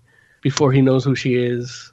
But then what they really show you that's actually good, and I wish the whole issue would have just been the whole issue could have just been this, and they could have encapsulated that decade for Spider-Man. Was if Spider-Man had a dilemma whether he should enlist to go to Vietnam or not. His sense of power and responsibility like played a big part in it, and they left it for two pages. Or Well, maybe- I mean, but but in fairness, I mean, like, uh, don't get me wrong, you're right. Like the meat of it is it is like towards the end, but he wrestles with that kind of throughout the book periodically. It's not the main thing that's happening, right. and I guess that that's what you're saying is it could have been the main thing for the whole issue. Yeah, like him having a beer or coffee with Captain America, deciding whether he should go or not, and actually like critical thinking about it. You know, like I feel like Captain America has the answer for Spider Man, but I think with how delicate it is, I think even Captain America should have had a little bit more of a conundrum. Well, And they then- do. Oh, go ahead. But but them them two talking it out and then coming to the same conclusion, I think would have been to, to me would have been a great story. The average comic reader, maybe not, because they need a little action, they need a little thing, a little of Spideyisms, you know. But there's there's not a lot of action in this book either way. Eh, I mean, there's that whole thing. Yeah, I, I guess. That, but that the, the lack of action is also him rehashing stuff you already know about Spider-Man. His relationship with J. Jonah Jameson, with the Spider Slayers, with uh, with the Jackal. You know, like you're getting a recap of stuff you already know. Some of the stuff you've seen in movies. It, it's a swing and a light hit, not a total miss. And then at the last page, it turns like okay, they're teasing the Captain America life story, you know? Yeah. So it's like, well, is this like a backdoor pilot or what? You know, like, so I don't know. We'll see how the second one goes. Uh, uh, I definitely think if you're gonna get like a Spider-Man in the past kind of story in, in somewhat of a real time, read Spider-Man Blue. They're doing a Captain America version. I don't know, but the way it ended, it's like it's getting ready to. Because if second issue is about Captain America in Vietnam, then it's like, what the fuck are you giving me this for? You know? Well, They the, should- second, the issue, the second issue is not going to be about Captain America. in No, but that's what I'm saying. Like, if like the way it ended, and then the second issue is Captain America, then what the fuck is this whole story about? But the way it ended, it's like Captain America is in Vietnam and says, you know, tell Iron Man that these people are under my protection. He's protecting the Viet Cong, and for some reason, the Viet Cong look like black people. Is They the didn't, they didn't look black to me. Well, because you don't know black people like I do. is the is the second book of the Captain America one just going to be like the same image of him in the ice, and it's like year one, year two, year three. No, well, I guess it would be after he. It was probably start with Vietnam moving forward because he, according to this book, he had just come out not too long ago, and he kind of kicks off the the surgence of superheroes in America. So Iron Man is is helping the government in Vietnam, and then I guess apparently Captain America. I'm sorry, Iron Man is helping the people in Vietnam, the U.S. in Vietnam, and then Captain America sees what's going on and doesn't go with it. But Yeah, he- he's going to Vietnam to basically stop soldiers from abusing non-combatants. Yeah, but yeah, we'll see. We'll see where it goes from here. No, yeah, Yeah. it's, it sounds delightful. I, I will say that um you know for me like I think Mo you like you're you're spot on when you talk about Mark Bagley's art is like it's just not his best work and I don't know what happened but it does feel very uninspired. I don't know if it's like he's working on something else or whatnot and it's just like you know his A game was not on this book but it's unfortunate because it does feel like I mean I think some of it was him trying to capture the art style of the 60s But he's not the guy to go for that. Right. And maybe that's what it is, where it's just like he was trying to do that retro kind of feel and it just kind of came up short altogether. But either way, it's just like it, we all would have been much better served if he just did his like usual art style if he's on the book. Or if they just paid, you know, Marcos Martin half the price. there you go.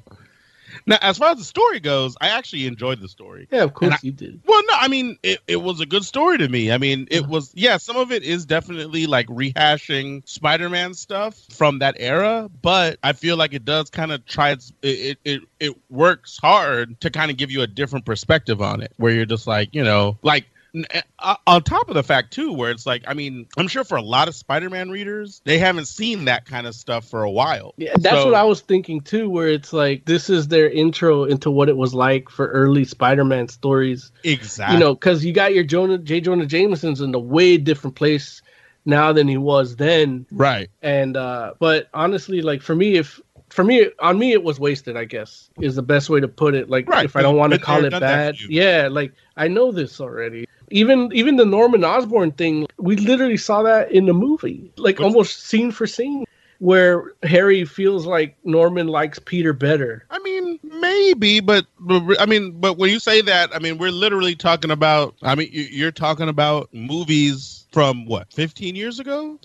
I guess. I mean, it's not like we have an archive of media. No, I mean, I'm just saying, it's like it's not like it's not. It hasn't been long enough that it's worth visiting. So you know, I understand it's fresh on our minds, especially yours, because you're a huge Spider-Man fan. But you know, for some people, they might be like, hey, you know, I don't, I, I don't think it'll be anybody's first first introduction to that dynamic, but it'll be a thing where you know, it's like it's crazy to think, but because it, it felt it, it, was so long that it felt, or it wasn't. That, it, it feels like it wasn't that long ago, where it was like every Spider-Man movie had the Green Goblin in it. You know what I'm saying? Yeah. But but now we're at a point where actually, like the most recent Spider-Man movies don't even really mention him, right? Mm, Doesn't matter.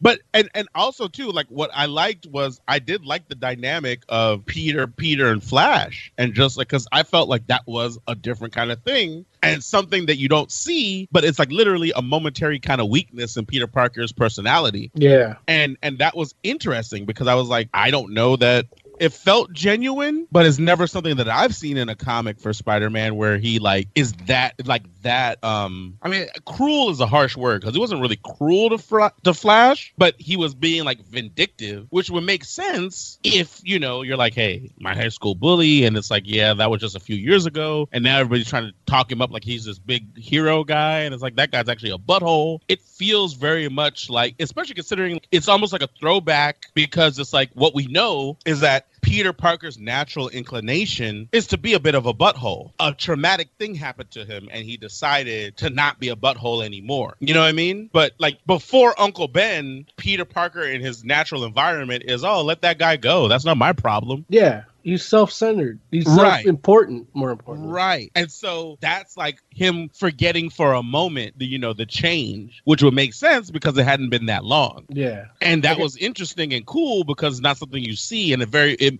like as human as Spider-Man always comes across because he's always like the everyman. He's always trying to like, you know, make things like make ends meet and all this other kind of stuff. But we don't always necessarily see him in like a momentary lapse, like a weakness in his character. And that was interesting to me. And then Flash inadvertently helped him like remember who who he has chosen to be. And I, for me, I was like, man, that that was actually kind of powerful. Yeah, I, I did. I did enjoy that little exchange.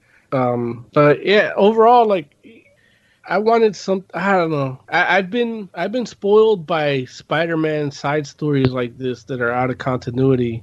Uh, particularly like you know Marvel Knights Spider-Man or or Yeah. uh, what was it? What's the other one? Spider-Man Reign. You know, like there, there's a lot you could do with more. And I was disappointed in the art when they show the Vietnam protests. Like oh, Larry, of course, is going to side with Disney on this and Marvel and all this, but I feel like there's some programming to kind of hide the true history of the matter, where it's like they don't. It's almost like a censorship thing where they have the sign up and it says love not war and i was offended by it because in the 60s it was the summer of love the the hippies used you know sex as a more uh, means of expression and and connection and, and inclusion and the little like sign saying love not war instead of make love not war loses some power Right. and so I, I, to me, I the the make love not war like should have been there.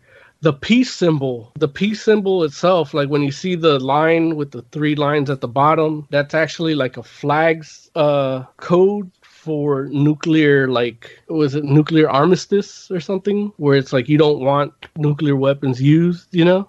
And the one they drew there is just one stick on top and two on each side. It looks like the flag in Super Mario Brothers on NES. They did the peace symbol wrong? Yeah. And then they never actually used Vietnam as a word on any of the posters. Like anything that would actually anything that would actually give you some form of history, they blocked off. So I mean, but wait, so so you're saying like they like you felt like they were like trying to like sub- subvert the message a little bit? Or I think so. But again, I'm a crazy motherfucker that inherited mental illness from my dad, you know, paranoia and shit. Again, that's just me, and I don't want to have another 45 minute fight about it. no, I, I know that's what I fine. I'm just saying, but at the end of the day, they did have Captain America basically working against the U.S. military to to like help the Ultimately, people of For Vietnam. people other than me and you right now dissecting this book, that's just a footnote. If that book never comes out, they won't remember this book for that. oh, They'll remember for Spider Man staying here and serving, quote unquote, here. You know what I mean? I mean, yeah, I guess, I guess so. I But know. again, it's just me. I don't know. Like eh, maybe it's nitpick. I, I I'm a I'm from the the the school of thought that if something disturbs you about reality, uh, you got to keep seeing it till it doesn't disturb you and forces you to use it as a force for change. But that's just me.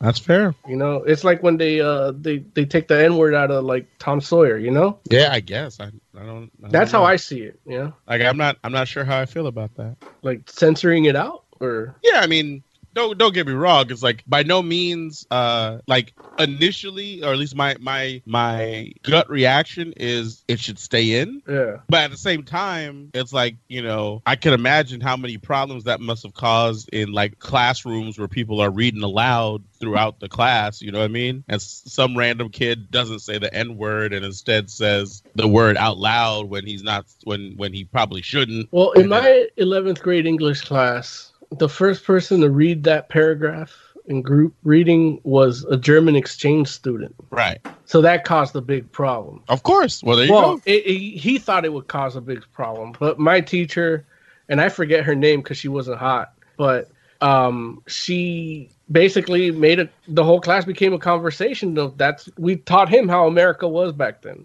and basically the word is used because this is you know they were enslaved, and it's a word that was used to belittle and make somebody into a category that is subhuman and different and it's not okay but we keep saying it or in this context because not only is it a piece of literature but it's also a time capsule of history I had a teacher almost wanted. Well, I assume she wanted to choke me out, she didn't actually go through with it though. I still don't think it was my fault. Over what?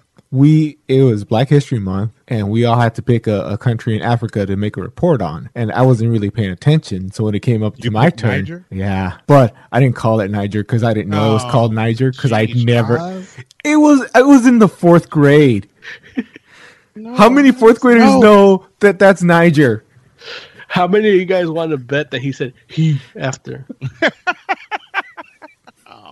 jeez. You should have did it on South Africa. I think you're missing the point of the story. well no you could have used the n-word and it would have fit Right. Oh man, it's rough, dude. It's rough. but, you know Look, I didn't. I didn't know. I, Any country in Africa. yeah, and I looked down, smack dab in the middle. Okay, I'm gonna do it on this one, and I said it out loud. And I didn't understand why I got in trouble for something that e- every one of my cousins uses as an adjective. Oh, jeez. I said what out loud Oh, you're no, not gonna give me. no. it's it's it. 2019. I know better. Thank you. Wow, look, at least one somebody does. No, Although Joe did, black. yeah, Joe gave me permission. So look, listen. I I'm letting you know right now that the black delegation has officially traded Joe.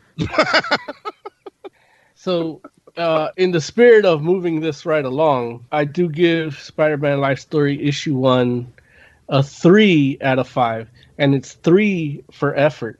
That's hilarious. I'll give it a four out of five. I like that. I'm I'm actually really interested to see what happens in the seventies. I'm still interested. Yeah, and that's the thing. Like, I'm interested to see what's coming. 60s, I know, you know, because they they kind of, for me, they kind of time jumped a little. Because in the 70s, all we saw was introduction of new superheroes. You know, your Punisher, your not a lot of issues other than drugs. And even then, I think well, that was 80s too. you Yeah, know? the eighties is the drug. Era. Yeah, so 70s will I am interested to see what's going on there.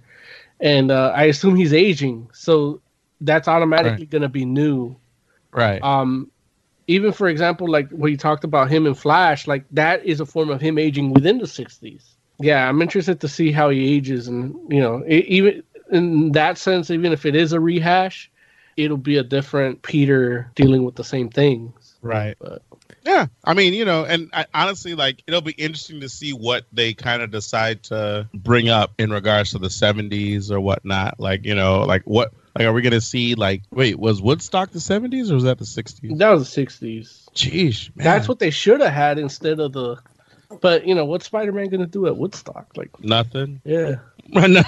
Because Spider Man's not gonna friggin' be doing drugs and dancing. I, Yeah. I have a I have a kind of a random question since we're on the topic of drugs in the eighties. Um, Stan, because I got an argument with somebody about this, but Stan Lee was like got in a fight with the comics code, right? yes, Because I thought that the fact that they showed the comics code thing in front of the uh that Spider Man animated uh, into the Spider Verse, Yeah. that pissed me off a little bit. And somebody asked me why why I was so mad, and so I started explaining. Well, because they put the comics code thing on, and then they put in memory of Stan Lee, and I'm like, they they they have beef because Stan Lee did that that one story where um what Peter Parker's friend uh, what the fuck is? Harry Osborn. Yeah, Harry Osborn wa- was a was on drugs, and the Comics Code wouldn't let him do it. right. And he actually said, "Fuck you guys," and put it out there. I mean, he's the he's the Larry Flynt of the comics industry. Yeah, but the thing is, they he didn't say, oh, "Okay, we're abandoning the comics code altogether." Well, no, because he's a nice dude and needed money. So it's just that one issue. Everything else he did had the comics code before and after. Yeah. So he didn't really like fight them. He just did his his way. So if anything, he's more like the first like independent comic book guy. But even not really, because you got your your Harvey Pekars, your R. Crumbs, your Robot Comics people, like your EC Comics. You know, like yeah. So yeah, I just want I mean, them to. what- I- I just want them to listen to this episode and realize that I was right and I win the argument. I mean, Right. You're what- absolutely right. what what it basically did was it was an opportunity for the comics code to like kind of understand that hey yeah not like there's some topics that are you have to approach more delicately with a younger audience but that doesn't mean that you don't expose them to it at all and i think that what what he did by by bucking the comics comics code and saying hey we'll put this issue out without your approval it got them to rethink what it is that they are doing over on that end Okay, I just wanted to hear that I was right. You you were right, Oz. Luck, luckily, Stan Lee was there to help you be right. All right. So All right, we we need to also talk about. Uh, oh wait, did we go over everything? What are we missing? Uh, just a little bit Doom Patrol recap. This last episode that came up. Yeah, but there's no Lloyd. Yeah, he's not gonna make it after all. Oh, I'm sorry, Lloyd. No heavy metal minute. Yeah, we have the heavy metal minute, and we could do the Doom Patrol like if we still want to.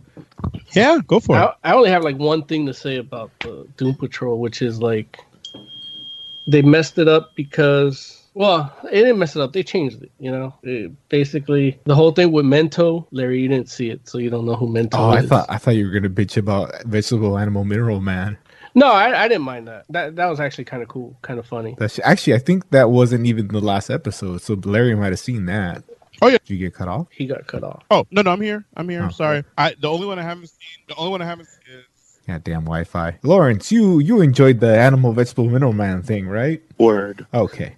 So the whole thing with Mento, like his mental breakdown like that, happened in a Swamp Thing issue, and uh, I thought that it was gonna be the little backdoor like preview thing for the Swamp Thing series, uh, where John Constantine and Swamp Thing recruit him to go fight in hell against some demon, and they use his psychic powers to like as backup. You know what I mean? So are are those three characters actual characters in in the either Doom Patrol or I guess Swamp Thing or any other like Mento for sure was in the Doom Patrol, but the other two I don't recognize or know. okay. And I guess I guess the other two are kind of generic. Like one they don't even actually technically show you her powers, right? They just kind Yeah, she's just like telekinesis kind of. yeah, but you don't really know where Yeah. yeah, and then the other one, I mean, they don't tell you, but you you see Yeah, what she she's does. Iceman and Human Torch, like half and half. And then Mento is the one that they actually really explore. Yeah. Hey, I'm back. Sorry. Got off that Wi-Fi. Sorry. I No. don't hear, I don't hear anything. Oh, I'm you just not hear kidding. me? No, no, I'm kidding. Oh, I'm about to say, I'm like, oh no, no. Look, Lloyd, Lloyd is trying to call in, so Oh. I'm gonna add him. Okay. Forgive me. So But yeah, that animal voice will be mineral man news report. I had to watch it like twice. I just kept cracking up. I love how he put a a stocking over the raptor head. Yeah.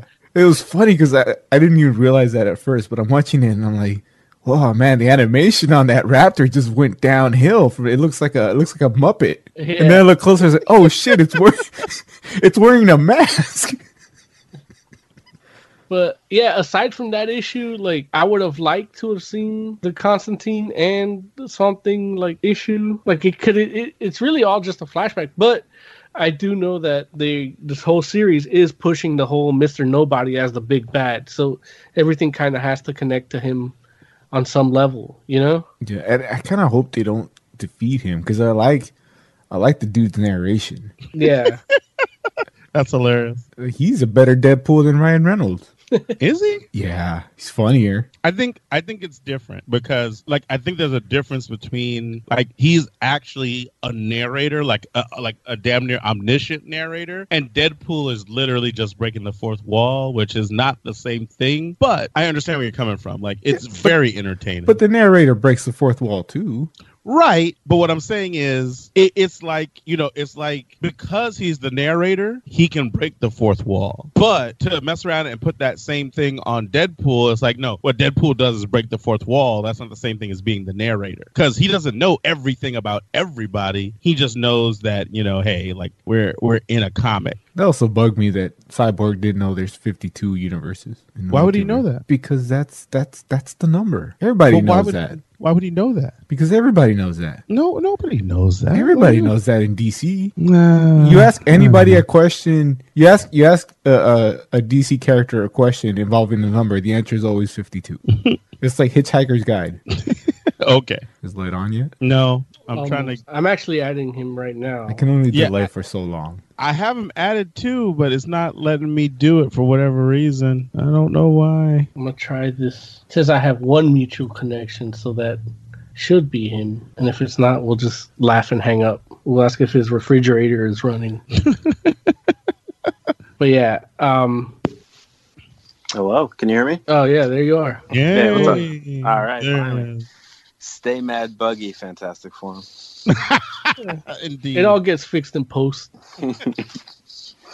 Because I was able to listen though, so always got to get my hot take of fantastic forms use of Doom Patrol. Man, we need to we need to spread the word. People should be talking about this. Even an episode like this, which you can like definitely poke holes and it, you know criticize. It's just like it's got so many redeeming qualities. It's just so easy to forgive those little those little transgressions. Well, even like dealing with like Cyborg's dad, like him and Cliff talking, and then him and then Cliff and Cyborg talking, like th- it sets up a good dynamic. Like it doesn't feel like they just put Cyborg in there for no reason, you know? Like they actually ta- allude to like technically Robot Man could have been Cyborg if the Doctor wasn't so like bullheaded, you know? Yeah, I I still think they they put Cyborg in there for no reason. Yeah, but but I agree that it's probably the best cyborg. It's the be- it is the best cyborg we've seen on screen for sure because they're like they're they're finding something interesting to explore about the the dad dynamic and they're really fleshing out the dad in a way like not just making him which kind of he comes off in the movies like they kind of token make it seem like yeah he cares about his son but ultimately like the show is really focusing on like he's he clearly loves his son. This show, this episode, kind of proved it. But at the same time, it's obvious that he's also, you know, benefited trying to take advantage of, in a sense, using his son. And that's like kind of the small moment type conflicts that Doom Patrol is doing such a good job of like knocking out of the park while still juggling these like universe ending, you know, high stake conflicts at the same time. It's crazy. It gives you like everything you would want.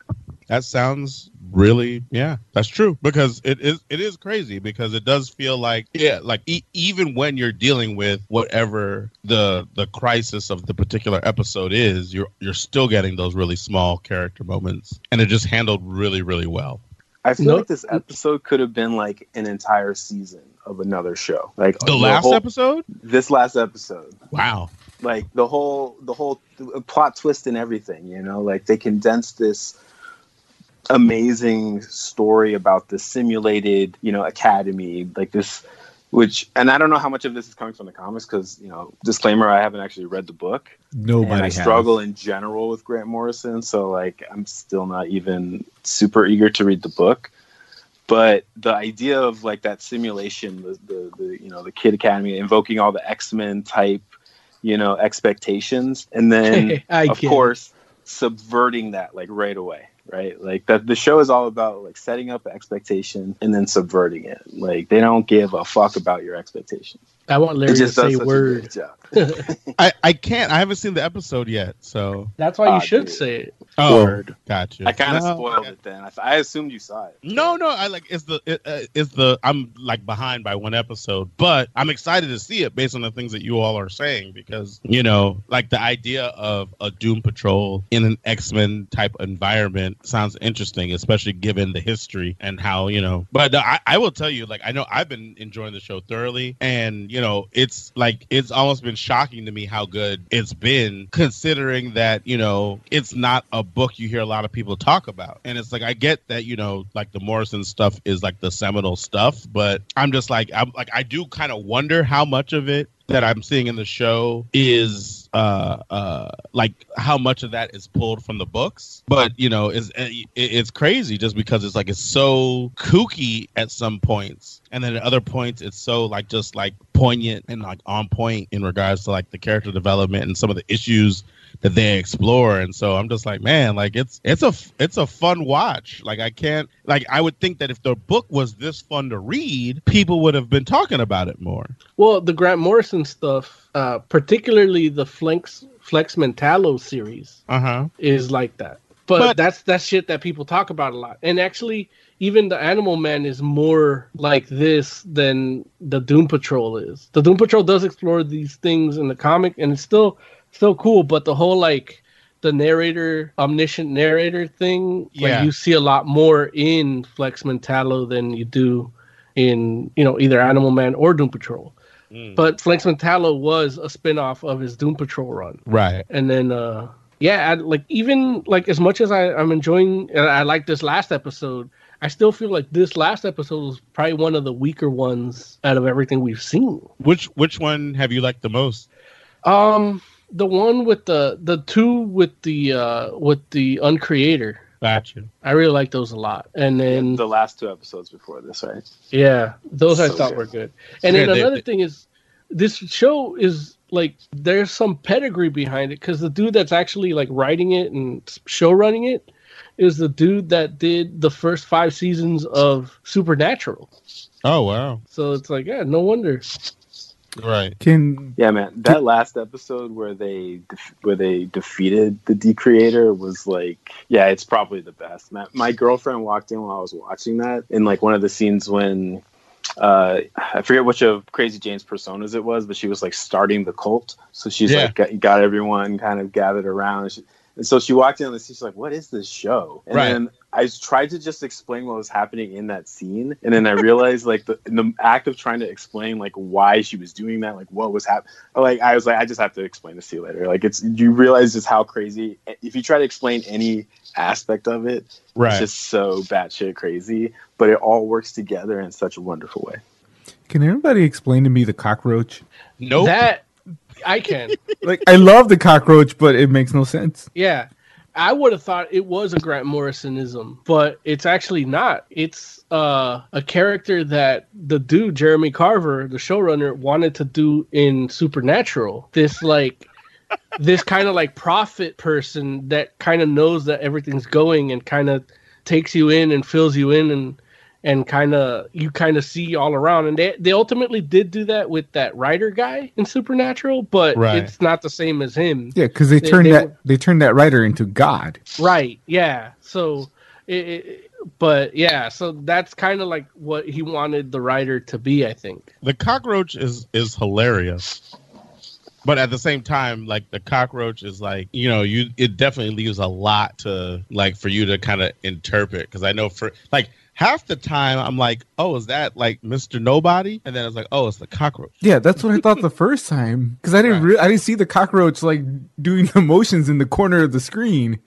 I was like, man, the Tudyk sounds weird all of a sudden, but I dig Right. it. And then I, was, oh shit, that's a cockroach. And then I was waiting for the cockroach to do something and doesn't show It up for two more episodes. Yeah. and then all of a sudden, here it is again. Now it's having a, a philosophical discussion with a rat. And Um, it's right. funny because it's, his name's Ezekiel, but he's also voiced by Curtis Armstrong, which is the Metatron in Supernatural. Which is Oh wow. yeah. I need a full episode with the cockroach. That's all I know. You you might get it. So does Doom Patrol by itself make the DC Universe app worth getting? Yes. Yeah. Wow, that's hardcore.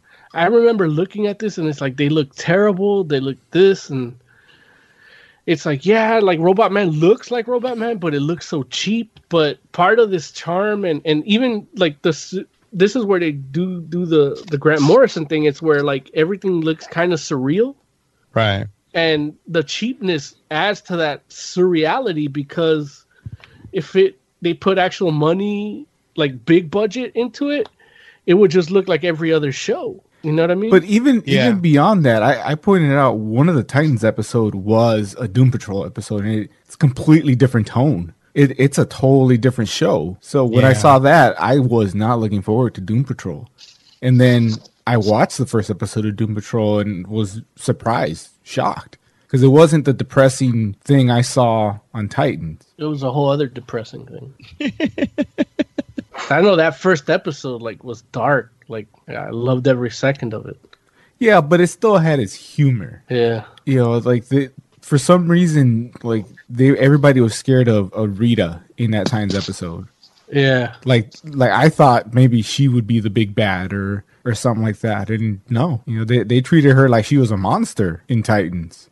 In the comics, Rita and Mento, because they work together as they show in the show, but at one point they adopted Beast Boy, and that's how he got into the Doom Patrol. Yeah, Mo. To, to your to your point about the the production value, like even that episode where they first go to um, Niflheim or whatever it is, Yeah. and it looks like so shitty. Like you're like, this is like obviously a set, and then you realize that they're in a, a snow globe, and it's supposed to look shitty like that. So they they even like. It, like the subversion of your expectations, like even comes down to some like Yeah. aspects of the production, like the, the And not only production. that, like even like story wise, like they have to travel to Spain to find the gate to go back into the office. You know, like the snow globe is in the mansion. like, yeah, yeah, it's crazy, dude. it's Like, some Bing the- the John shit that- Malkovich shit. right in a comic book show. Yeah, and like the the dude is telling people, "Well, we need to we need to find out this information. I'm gonna summon a prophet." And a fucking unicorn pops out and starts singing. right, and it's Baphomet. Yeah, Yeah, and that's the other thing. I was That expecting the like a part that tripped dragon. Me out too. I was like, I was, 'cause I was totally ready for this like crazy goat head, and it was not that. But and then it's a fucked up unicorn because its horn is like a is like a railroad spike stuck in its head. but it's still like like My Little Pony ish, where it's like cute and, and blue. Yeah, ah, that's a good show. Yeah, And then you find out it doesn't even have to sing because then they actually have a conversation with it. Yeah.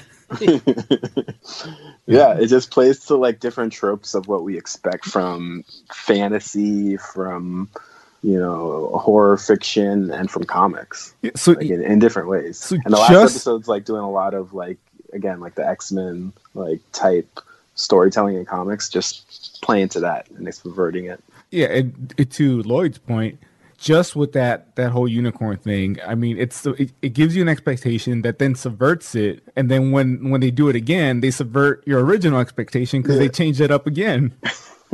Th- this I'm this willing to is bet layered. that Jeremy Carver is a Grant Morrison fan because that's a Morrisonism in and of itself. I remember Oz, you asked like because Grant Morrison's writing the Flash movie with Ezra Miller, and uh, when he wrote the Flash, he actually created those time wraiths. So you see Morrisonism in the Flash TV series as it is. I didn't know that. Yeah. That's dope. They should just do Flashpoint. Well, they sh- they already did. No, the movie Flashpoint. Oh, isn't that what it's called? No, they did an animated Flashpoint. I thought that's what they were going to call that Flash movie. That was the rumor, but th- there's no script. I mean, the, we just did a story last week that they're writing a script. Fake news. But it works because you can have a Batman character and you don't need to have whoever new Batman is. Yeah. You just get uh w- John Winchester. Look, at this point, you could get Dean Winchester. He's old enough. He put on a, a red hood outfit and like the internet crapped its pants. Oh, for Halloween, yeah. Yeah, but everybody thought, oh, oh, he, oh, he's gonna be, he's gonna be Red Hood. Here comes Titans. All right. What else we got to say about Doom Patrol? It's good. you should be watching it if you're not. I love talking about it week in and week out because it makes the production cost worth it. right. It's like weekly content. Like, eh. All right, Oz, why don't we do a heavy metal minute before we slide into news? Okay.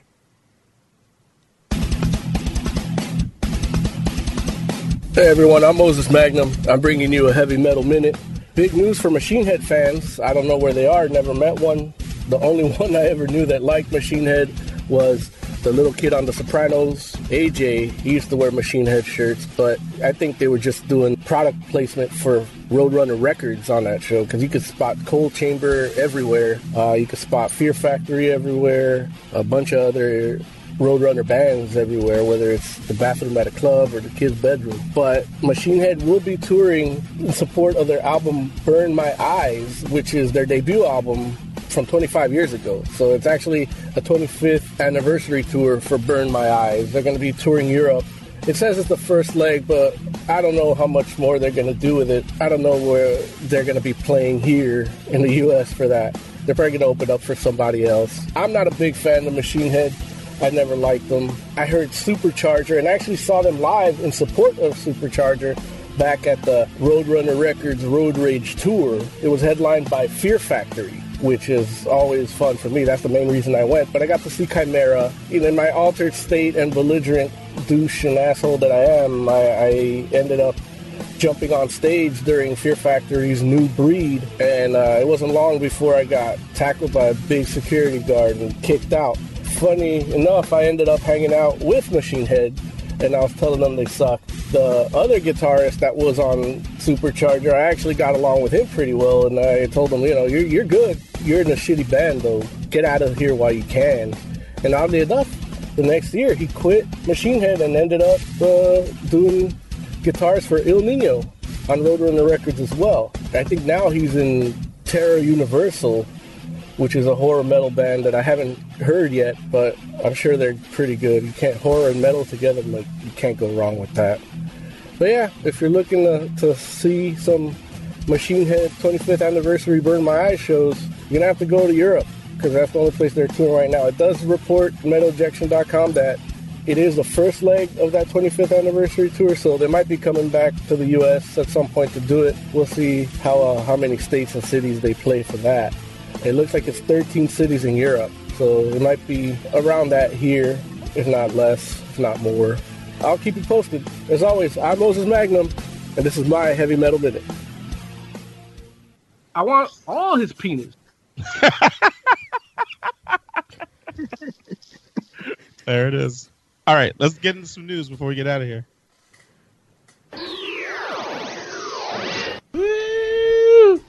Comic book news. We should have a like uh like current. well, not not like that, but like I don't know. We blew through all my stories at the beginning. Like it's been so long, I don't even remember them. What what stories did we blow through, Oz? I, I should remember the one. Tell me. Angelina Jolie is going to be an Eternal. What, What what did did we go through that story? We didn't. He's just not doing his. So who's she playing? They don't know yet. They just know she Yeah. signed on. She's too old to be an Eternal. Why is she too old? She just looks old. Like she's not hot anymore. Like Oh, I don't agree with that. whatever. You know, like this whole show has been you not agreeing with me. What else is fucking new?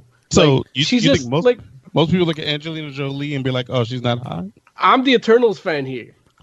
I'm What- telling you, what's like if she's playing Sersi, well, if she's playing Sersi, like she's not gonna be. That's not what I see Sersi as. Like you get, you know, even Malin Akerman is still too is too old to play Sersi, and that was my pick when I wanted an Eternals movie 15 years ago. All right. I, I, how I don't even like. I don't know how old Angelina Jolie is, but She's like I don't. I, 50. I wouldn't say that she's not hot. She's she a- might not. She might be too old to play. It's not particular even about the hotness. It's just yeah, it's Well, more about the said. oldness. Look, yeah, but you know that's me being you know what was it color commentary. But it, it's just she's too old. Like I, who like if she's got to play opposite the dude that plays uh Makkari or Ikaris, like who are they gonna get for those guys? You know, like she has to look uh like them or younger if she's playing Sersi. Yeah, I mean, I guess I don't know. I, I, maybe she's playing somebody that we're not thinking about right now. Yeah. Well, look, she'll probably be the the the nice deviant the way Marvel's going. What's your other story, Oz? Ultraviolet is shutting down. Yay. So everybody who has digital movies, I, you gotta. I don't know. I got some long email about something you can do to save the movies that you have on their system, but I usually give away those codes. So What uh, what are what are those? Like, what is Ultraviolet I don't know what that is, you know, when you buy a Blu-ray and it says comes with a digital copy. A lot Right. of those are on Ultraviolet. Oh. It's Oh. a it's like a like a movie ser- like a streaming movie service, but I you think don't certain companies use ultraviolet exclusively at first. right. It's like Netflix without a subscription. You actually like purchase the movies. right? But I'm saying, like, if they're going out of business, does that mean all your digital copies just go away? Well, you have to like download them or something. the email they send me says you have to link uh let's see our records indicate ultraviolet library is not linked current to ultraviolet retailer blah blah blah you're gonna lose all your shit uh, after ultraviolet shuts down you'll be unable to access movies and tv shows in your ultraviolet library unless you link it to one or more retailers. We therefore urge you to link your ultraviolet library right away. Their their shutdown date is is uh, July 31st of this year. Wow. When ultraviolet was an option for me, I think it actually gave me the option to link ahead of time to iTunes or something. But I'm actually logging in right now to see if uh, if that's the case or not. I'll keep you posted. Yeah, and it and it's not like an old service. I mean, I think I might have gotten the Batman versus Superman digital. Yeah. because they had the extended cut.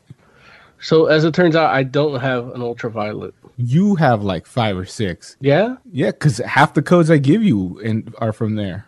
But that's what I'm saying. Like those gave me the option to go straight to iTunes immediately. I probably knew they were shutting down. I think that's what did them in. Because right now everything is movies anywhere, and they just have the app on every platform, so I can log in to my movies anywhere, and just keep my movies. And I actually link them to my my uh my Apple TV account, so I can have those anywhere too. So Yeah, but this is my problem with with digital only stuff too. And I see video games heading in this direction. I don't like it because you you gotta pay a service to be able to play games. Where I have a whole library of shit that I can just pop in and play anytime I want. Yeah, I like I like physical games too. I prefer them, but yeah, I'm okay with digital because ultimately, like, you can just download the ROM eventually anyway. Yeah, but that's wrong and illegal. Well, if they're gonna do it that way, then they're creating criminals. That does, but it's still illegal. I, I, I, I can already anticipate a fight with Larry again. What what what are you fighting me for? What I didn't, I didn't say anything. Look, I cut you off at the pass. Fuck you, Larry. no, look, I was the one that had the issue. No, I like I literally just bought like Nintendo had a sale in the eShop. I just bought like four games. Me too. And, you know, I was just like I was I was happy. I was like, And you know Nintendo's gonna make you buy them again the next console if you like them. like you already know that. Like you're basically just like renting them like till the console like stays alive. I heard a guy on the radio said Nintendo was being bitches, so I didn't buy anything. that was Joe. Yeah, they are being bitches right now. Oh, I bought Luminous the other day. Apparently, Lawrence and Mo like to pay for bitches. I mean, what else are you gonna do with them? Hilarious. I I will say that the games that I bought, I don't anticipate like me saying like, oh, I need to buy this on the next generation of console. But since I did buy it, if they would transfer it, I would take it. But I think they were transferring some stuff from the Wii U recently. Like that was a Oh. new story that we didn't do. Like you can Oh no, your currency. If you had currency, you could transfer it over. yeah, that they should That's do. what it was. Yeah. Yeah. Did you buy Pokemon Let's Go? Let's I have Let's Go. No, I'm talking to Larry. Oh no, he didn't. No, no, I'm not a Pokemon fan. I don't want to talk to you then. Oh, okay. I bought it. You could talk to me. Yeah, but you never on, so we can't even play. On Let's Go Eevee. Yeah. I'll get on. Like that's part of the whole deal. Like it's just me playing it. Like I need I need to find it. Okay. Actually, I know where it is. I just anyway. Next story. If it were Um, digital, you'd know exactly where it is. Yep. Yeah, gone. Well, the thing is, you could also with the Switch, you can save them on a flash card too. So That's at the very least, you have them on a flash card. Yeah, my whole Switch is at work. Let's move on. Um, the story that he was mad about earlier was the Zack Snyder did a panel. I think it was at C2E2, basically telling everybody like, get real, Batman kills. Right. But the issue wasn't with Batman killing. I think it was No, it was with Superman killing. That's when we started fucking with him. All of it. Yeah, like it, the movies. Ultimately, the movies were bad. That's really what it boils down to. Yeah. Some guy posted on like the list, like he he posted the list right on my social media of like all the things they would have done, and you know, there's a let's see, where is this? I actually took a screen cap of the list because you know it's, everything I do in life is pre-production. So, um, let's see here. But yeah, I mean, it's not, and don't get me wrong, it's not so much. It is about part of it is about Batman killing people, but part of it more, or more so, what it is is that how he's killing people in those movies because he's using guns, and everybody's like, dude, Batman would not. Even if Batman is going to kill somebody, he's not going to kill them by shooting them. Except for that one time that he did. That one time that what? That he did kill somebody by shooting them. And then what did what? But what did he do after he did shoot the one person? Died and spiritually time traveled. And that's not what Zack Snyder did now, is it? Well, no, but he also didn't have Darkseid in it. Hey, Well, according to this post, it says here confirmed Zack Snyder's Justice League is bullet points. Darkseid murders Steppenwolf for healing Superman. Bullet point two: Darkseid defeats League with ease. Aquaman is killed. No shit. Uh, the uh, next bullet point: Darkseid boom tubes into the Batcave and murders Lois, causing Superman to succumb to the anti-life equation. Next bullet point: Wonder Woman is killed trying to protect Lois Lane. Uh, next bullet point: The surviving League members now exist in the Knightmare Knightmare timeline. Uh, next bullet point: Flash, Batman, and the torn in half cyborg work together to send Flash back in time to alter the post. So they post this for me to see. I reply, "It's like, oh, it's a shame that he killed his daughter to get out of actually trying to make that good." But even that that synopsis doesn't make sense because if Superman's dead, then that whole nightmare sc- scenario doesn't happen that way. My point is, is uh, that's what people are using now as like the Snyder cut. They want the Snyder. He didn't make it. like Right. he didn't make that. Like this is his hindsight. Like what he would have done if he had ultimate. And just because it's that, he didn't set up for it to for any of that to be good. Like Cyborg doesn't have Wi-Fi. Like how can he do? How can he? th- His Flash can't travel the speed of light. Yeah. Yeah. Like Doom Patrol Cy- uh, Cyborg is definitely a better cyborg. So, I remember yeah. when that shield came up, I was like, oh, that's cool. And they got rid. of This last episode, they got rid of the tracksuit. Oh, what? Like, if he shaves the mustache, he'll officially become my cyborg. You don't even like Cyborg. Like He'll be my cyborg. my Cyborg is Van Damme. Damn. That movie Why was shit. Why you go back like that? That's hilarious. Talk about a neo western. exactly. So there wasn't like a, a fair amount of random news out of C2E2.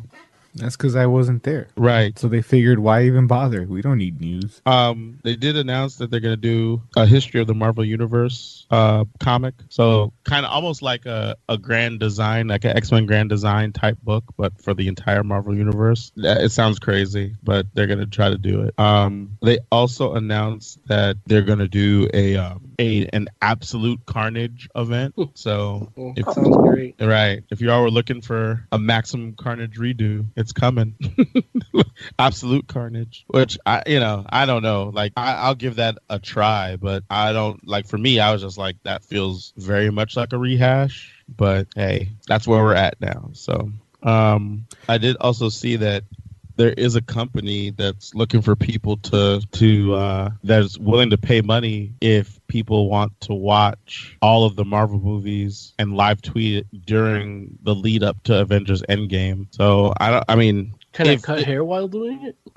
Well, they're already not. pay- they're already be- paying you. So Yeah, but look, I don't do my job entirely for the money. Like I have a loyalty to my clients. Like they expect me to be there. Yeah, you'll be gone for like two days. Yeah. How much? How much money would it take for you to feel like it was worth your time to live tweet? Let's see, two Avengers. days worth of work. That's about twenty haircuts. Potentially, if they miss me those two days, they might go somewhere else. At least, let's say half of them for about two years. So, doing the math, where is that calculator? Sound effect calculator. oh, what calculator sound effect? Adding machine sound effect. Like, Yeah, we did have that back in the day. Oh, Yeah. shut up, Larry. well, we told him to get it. We did.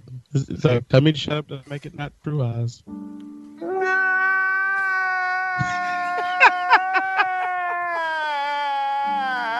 That's what y'all sound like. That's the one I told you to get when I complain about something, and I complain all the time. You never play it. Ah, all right, let's see. All right, so I would need fifty million dollars to skip work, and You would make fifty million dollars off two years. I'm just saying. He said, "What would it take?" You, they're taking my ego and my pride and my work ethic into consideration, and you can't even you can't even enjoy the movie because then you have to like be tweeting the whole time. exactly. Well, you've seen them all though. And th- well, not everybody has seen him. How- He's gonna spoil it for people, and they're gonna have, they're gonna come after him. Yeah, And he So probably that's another- he probably can't even curse, so he's censored just because it's just for Disney. Larry's aggravation. That's another fifty million. Right. You don't like me to spoil things. I don't. Yeah, I But- mean, I would like to do that, but I can't. Work duty calls. Word. Um, also, they did announce that Jonathan Hickman is coming back to Marvel, and he will be doing two X Men books. So, not a lot of details on what the books are going to be about per se, but one is called House of X, and the other one is called uh, Power of Ten. But it's Power of X. right. It, it uses the Roman numeral, but you know you're supposed to say ten. Uh, Descender is having a sequel. Descender? Yeah, What is that? it's Jeff Lemire's comic with Dustin Nguyen doing the art about a robot Oh. boy in space. Got it. It's going to be called Ascender. Is it really? Yeah, uh, it's due out on Wednesday, April 24th this year. Uh, here's a quote from Jeff Lemire. It says, Dustin and I love the world of Descender, and we're re-energized by his by this new creation, which has opened all sorts of new storytelling possibilities for us. Ascender will feel like a continuation of the Descender saga and like a brand new book all in one. So it's it takes place in the same universe, but it's not a 100% direct sequel. I don't want to spoil the ending of Descender for you. Word.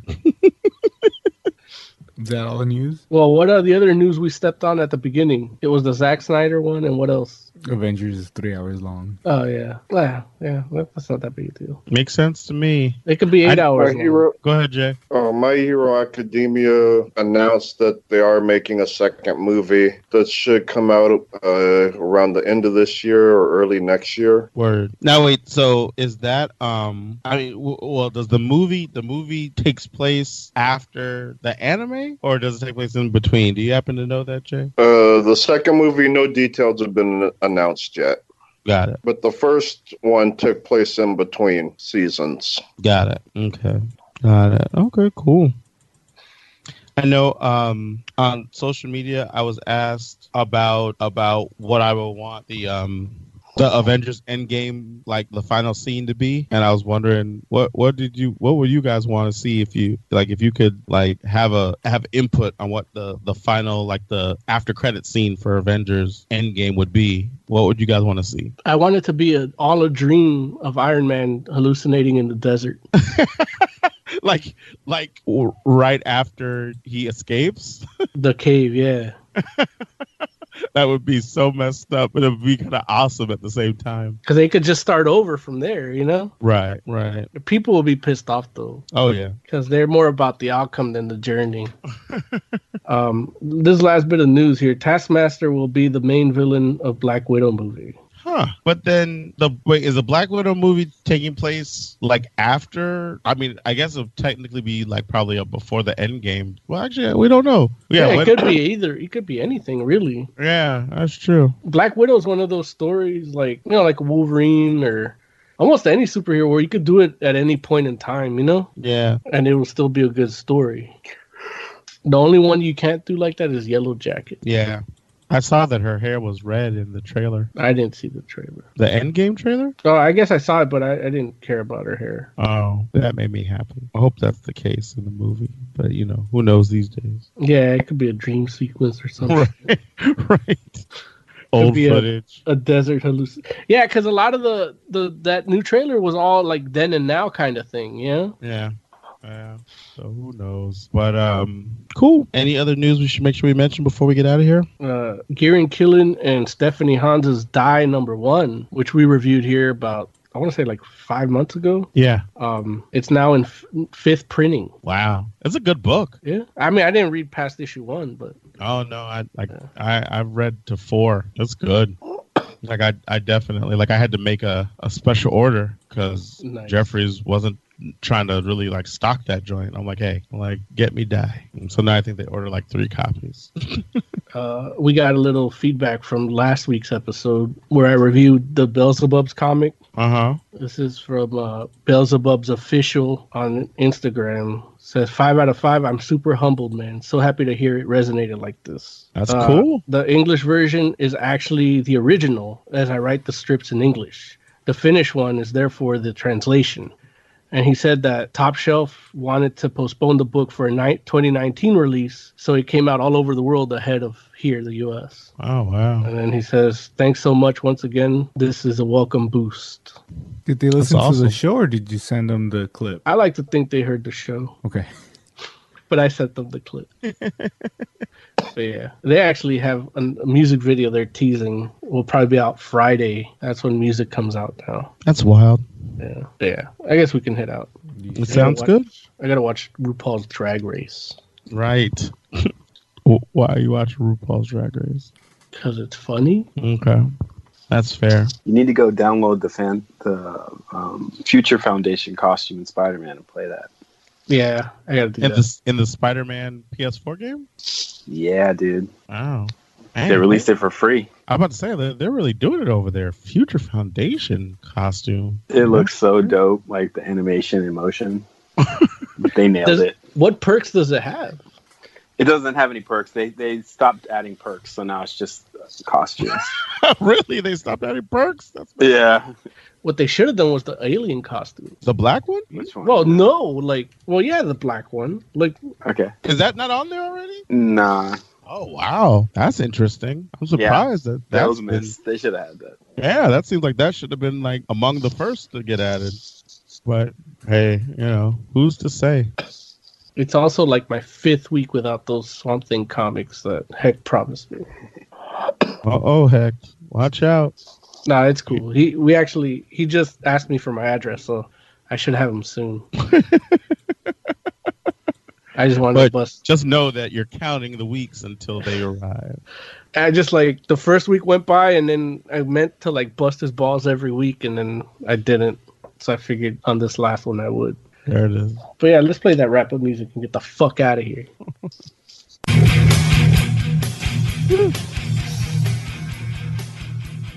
Lloyd, why don't you give us some final thoughts, man? Uh, Doom Patrol's so good it makes me want to read more Grant Morrison, which is something I thought I would never say again. There it is. Oscore, final thoughts. This Future Foundation suit looks like the anti venom suit to me. You said that when you read the comic too. That's because it's true. Yeah. yeah. Jay, final thoughts. Um, I got nothing this week. Yeah. Moses Magnum, final thoughts. Uh, I have a final thought and a question for Joe. Joe, did what? Did you watch Gary and his demons yet? No, not yet. Okay. Do yourself a favor and watch the episode called Guy and His Tiger. I think it's the fifth one. Just don't watch anything else. Just watch that one. Okay. And do it like immediately after you hang up right here. It's only like 15 minutes, so I will do it shortly. There's one thing I gotta do first. you gotta take a shit, huh? No, I gotta finish The Walking Dead. Oh, that could take forever. No, I'm like almost done. Like I think I just have like a half hour left. That's what that game te- that game messes you up like that. Like you think it's almost there and it's not. Yeah, but something really important just happened, and I don't think they could sustain it much longer.